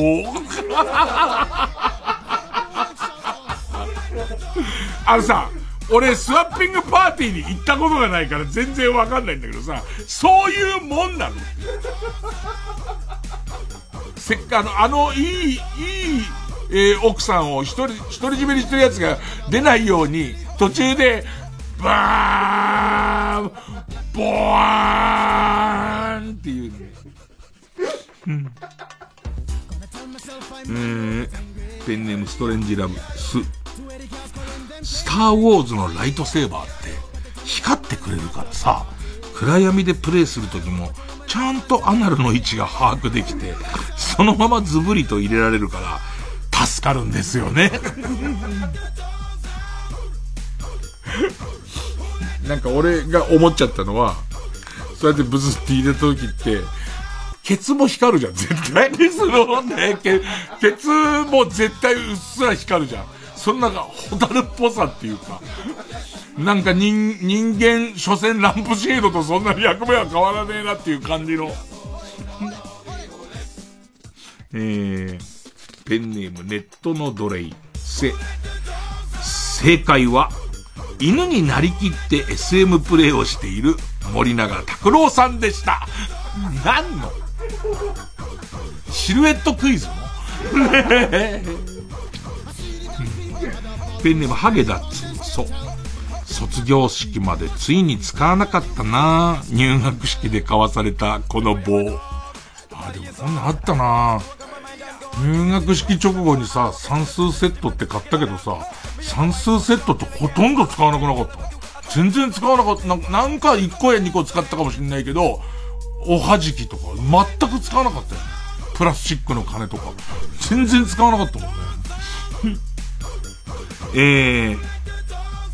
ペンネームピストルチョコ。そう。ソフトクリームを全然渡してくれないので、トルコ人を棒で殴りました。じゃあ、トルコアイスな。トルコアイスの、あの、あげると見せかけてビヨーンみたいなやつでしょトルコギャグでしょね、トルコギャグね。ターキッシュギャグね。ターキッシュユーモアも最終的に棒で殴っちゃった。ペンネーム、キジに、キジに間でシーマ。そう。そば打ちに使ってるあの棒、人の大腿骨じゃねえか。人のラスト。同じく生地に間でシーマ。ラストです。そう。そんなに汚いのに白っていう名前なんですね。犬ってことを使ってないんですけどね。汚い犬が見えんのがいいですよね。そんなに汚いのに白って名前なんですね。さあ、ということでね、棒も犬もたくさんいいのありました。えー、負けずにこちら。令和版江口あゆみカルタ。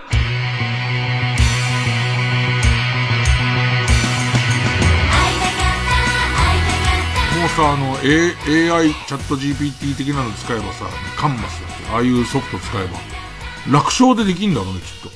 次々とこのパーツのことを入れていけばいいんだよね。えー、ペンネーム、血を這う玉袋。か。神奈月が武藤刑事のモノマネをするときにつけているつけひげ。髪のね、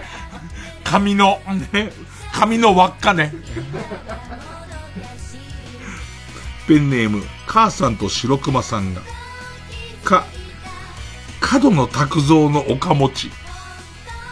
あれはね、TBS の岡持ちです。角野拓造の岡持ちじゃないです。あれは TBS の岡持ちです。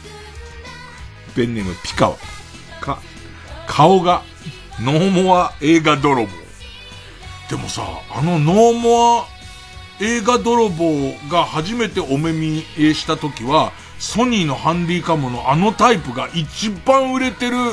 ハンディカムだったんだよね。ビデオカメラだったんだよね。なのにもうもはや、まず見かけることないじゃん。ハンディカムなんて持ってる人をまず見かけないじゃん。ましてあの縦長のやつなんかどこ行ってもないけど、映画泥棒はあのままなんだね。あの顔スマホになってても全然もうおかしくないはずなんだけどね。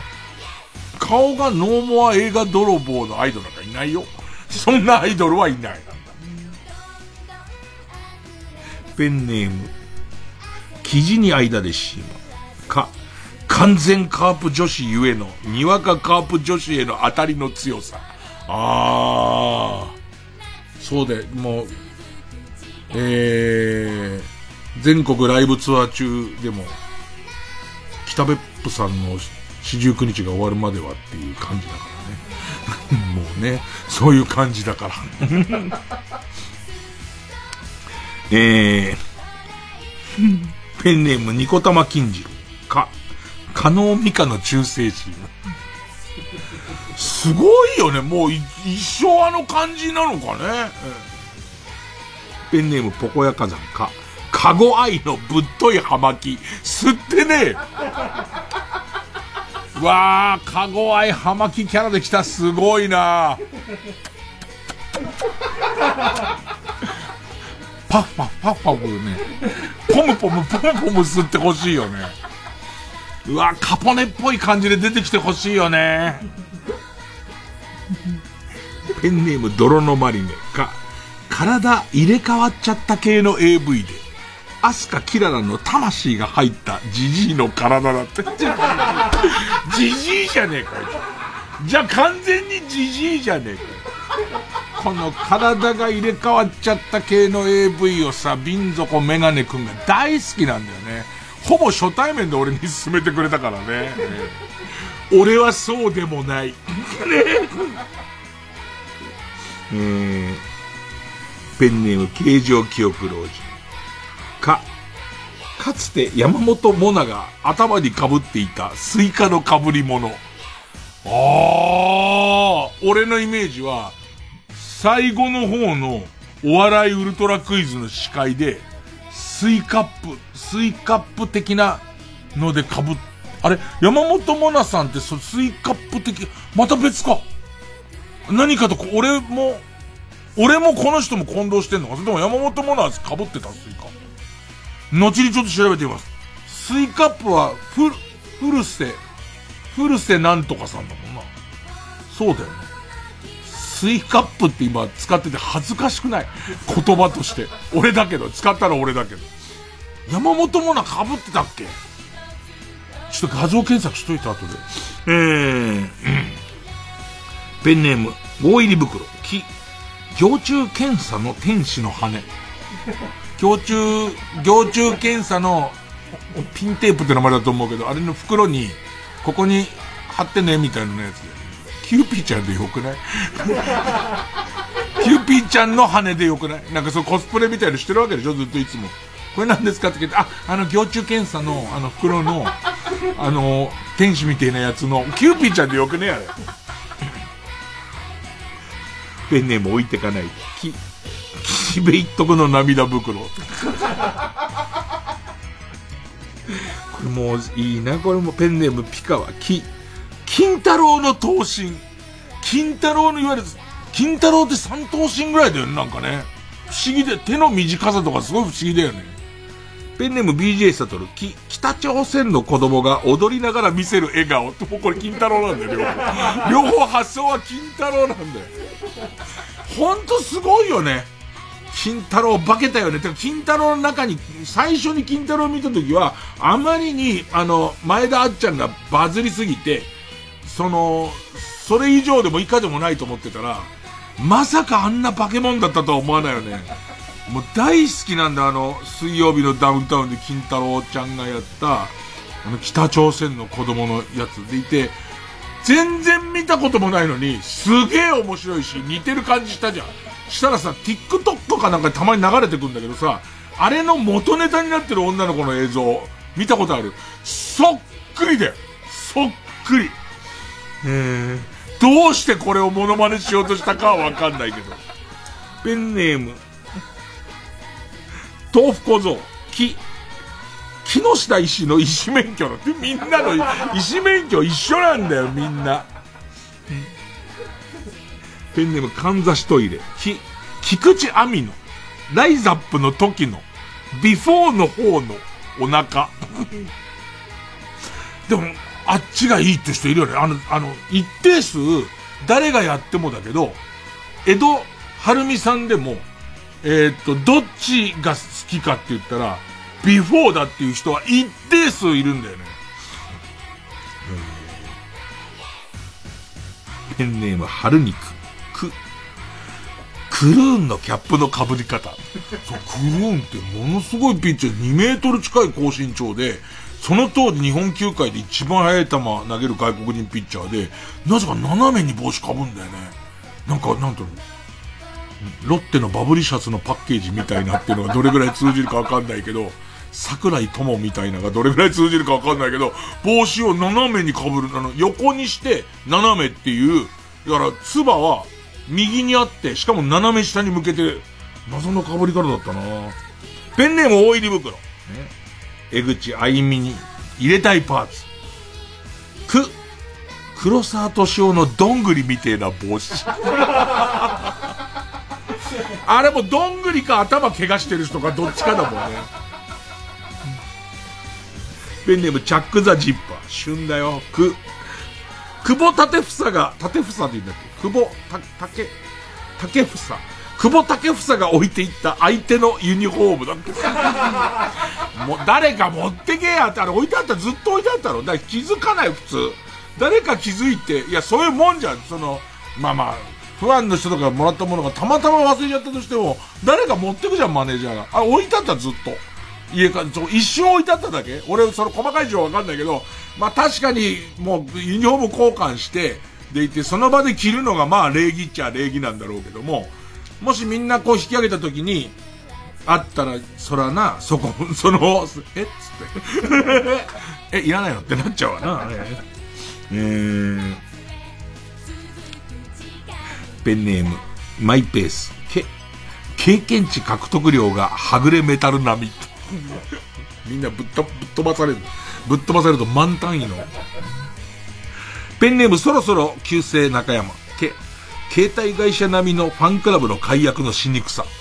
入会はもうワンクリックでできるんだけどね。大会はどこを探してもないからね。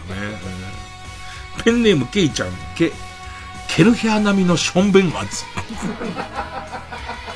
ブッシャーペンネーム川やかじ、け、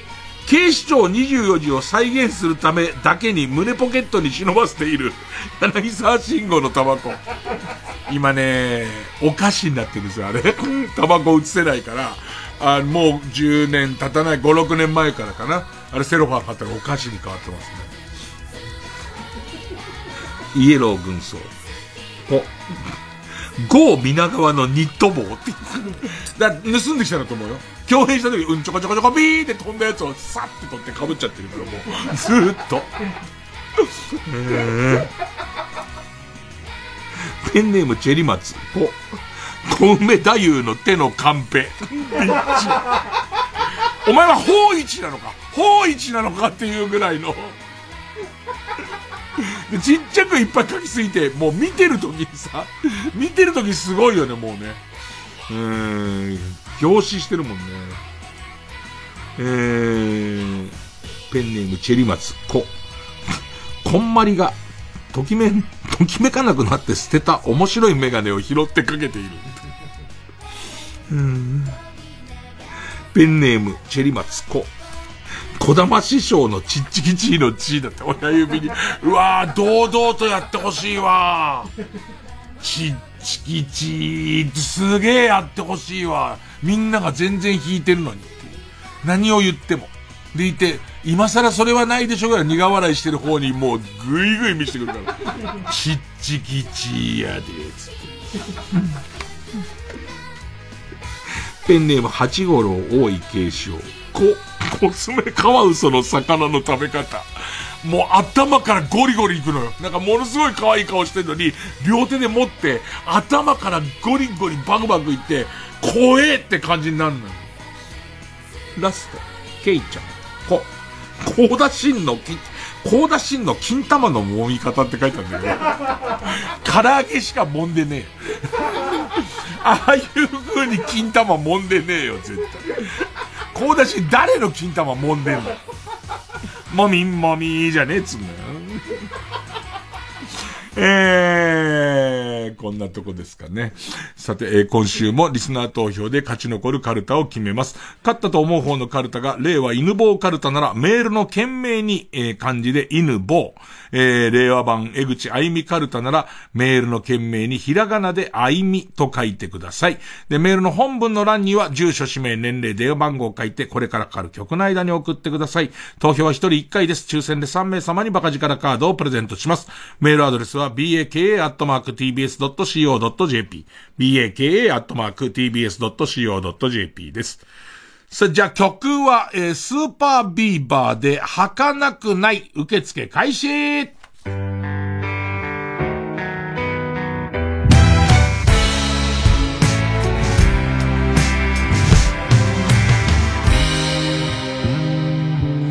つまでもないと分かっていてもつまでもあってほしい。僕は死ぬことが年々怖くなってる。その弱さは憎めないな。なくなるから大事にするんじゃない。大事だから。なくなれば辛い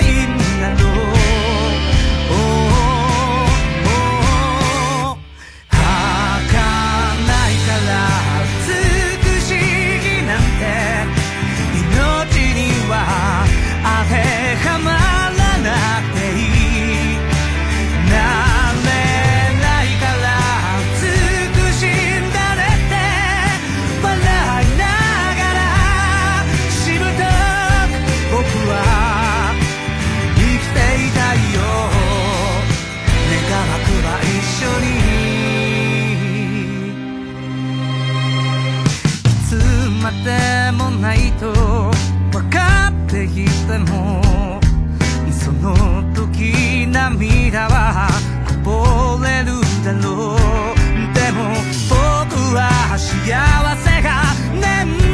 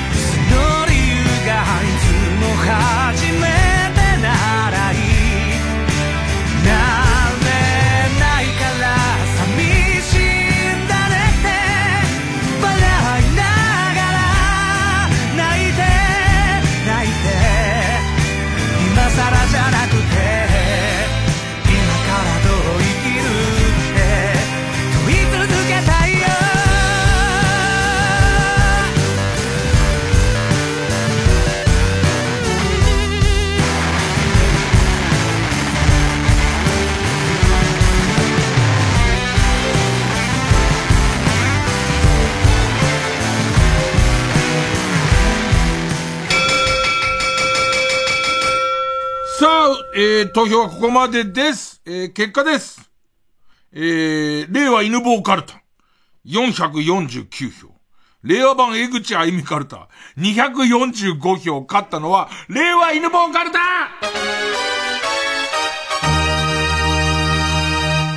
大差かちなみに、えー、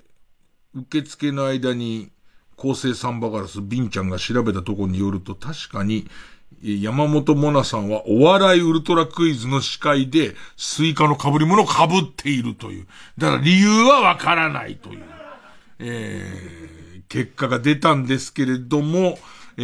ー、残念ながら令和版江口あゆみカルタは負けちゃいましたから、負けちゃいましたから今週で終了か。3連敗ですか。ま、まあ限界だったかな。もうだって、他のパーツを入れるとこがなくなってきちゃいましたからね。ええええ勝った令和犬ボーカルとは他行に進みます。で、えーここにチャレンジしてくるのはこちら。裏のイラストや、ウラストやカルタ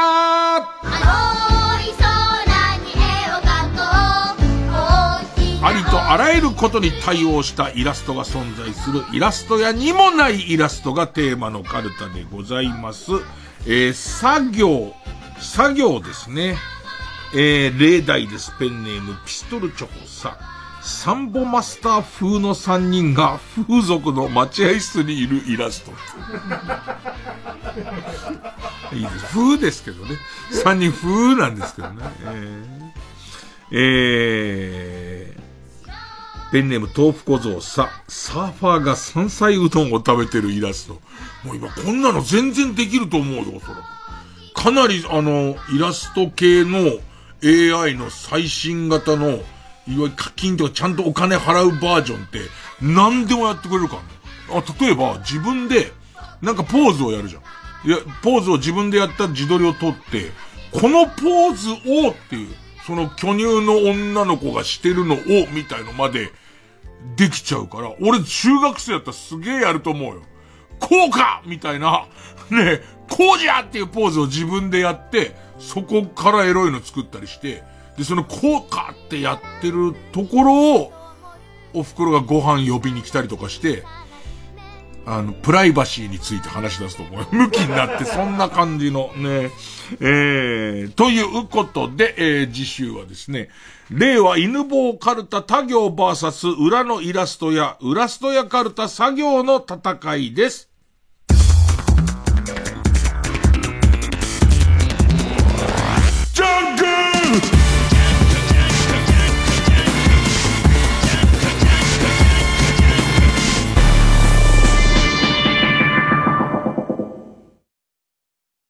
今から流れるのは、さらば青春の光東袋が考えた CM です。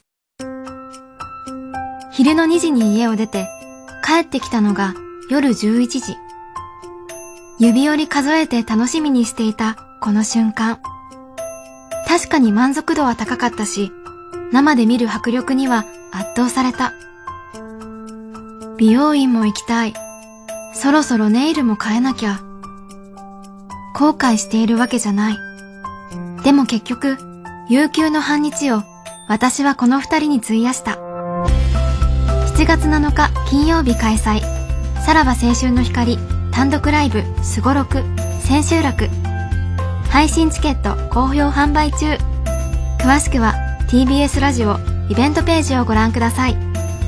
就寝前の2時間弱で楽しめます。悪くはないけどもうちょっと良くなりそうな CM。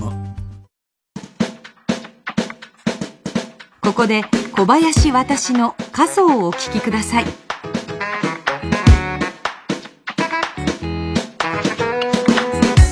濡れた言葉を一つ二つ並べる窓際の木の下中に乾いて多少な存在な分断のょ張と象徴そまきながら気づいたのは今までか昨日した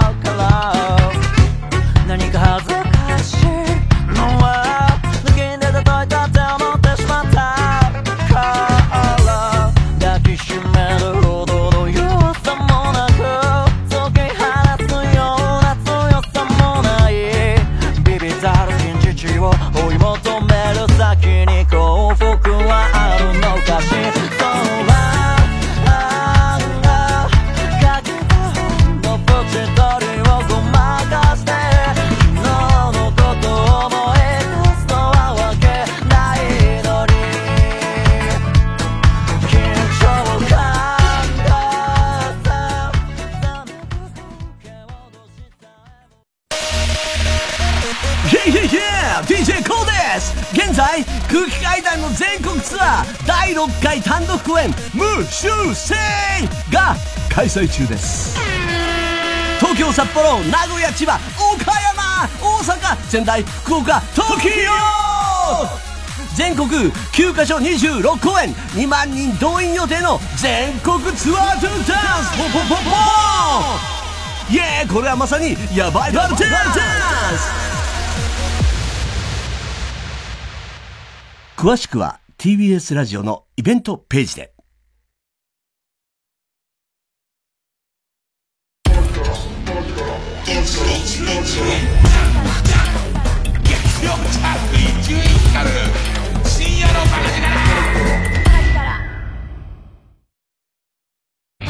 TBS ラジオ公演「ラストマン・イン・ザ・ダーク」日曜劇場「ラストマン全盲の捜査官」と暗闇のソーシャルエンターテインメント「ダイアログ・イン・ザ・ダーク」のコラボイベントが開催中です。福山雅治さん演じる南ひ美は全盲の FBI 捜査官。音匂い温度手触り視覚以外の感覚を研ぎ澄まし暗闇の中で目を使わない世界を体験できます。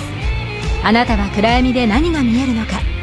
6月30日まで東京竹芝ダイアログダイバーシティミュージアムにて開催。チケット販売中です。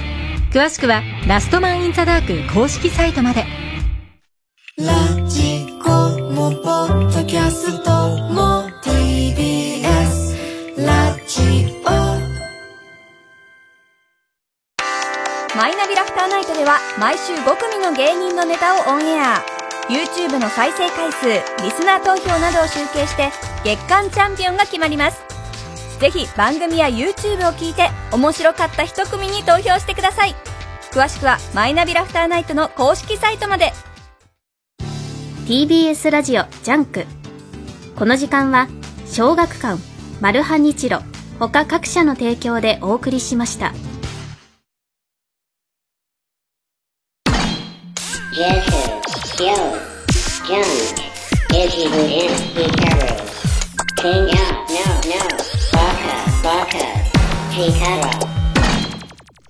さあ、エンディング、小耳にねじ込めをなんつうか。ペンネーム、職業、チャーハンさん。テレビ東京で6月の20日放送のもやもやサマーズ2では、ヌートバーのお母さんの出身地という埼玉県の東松山市を特集していました。途中立ち寄った海鮮丼屋さんのホワイトボードに、数の子天井丼と書いてありました。これは三村さんが絶対いじるだろうと思って見ていると完全にする。ヌートバー丼みたいのを紹介してました。こういうの書かれちゃうとさ、まあ、さっきのほら、ベストバイのお菓子を買ってみると一緒で全録で探して見ちゃうんだけどさ。確かに書いてよく、逆に言うとね、君がよく見つけたなぐらいのところに書いてあるよ。数の子天井丼つって。で、普通の一般のお弁当屋さんのお兄さんのやる、えー、ヌートバーのモノマネを見ました。ねえ、スルーされてましたね。ペンネームジョーカーマーチ。私はクックパッドでこんなもののレシピはないだろうという食材を検索してみるのが好きです。どんなだよ。えー、ヌートリアのレシピを調べてみると11件もヒットしました。ね。えー、これは絶品だけど食べ過ぎるとお腹を壊すで知られている魚。油坊主の5件をはるかに上回ります。えー、ちなみに、ヌートリアの焼いたやつと書かれたレシピの最初の工程。1、合法的にヌートリアを入手します。です。うわみんな何でも料理してんないやー、ということで、今週も無事生きて終わりましたね。え、来週もお会いしましょう。さようなら。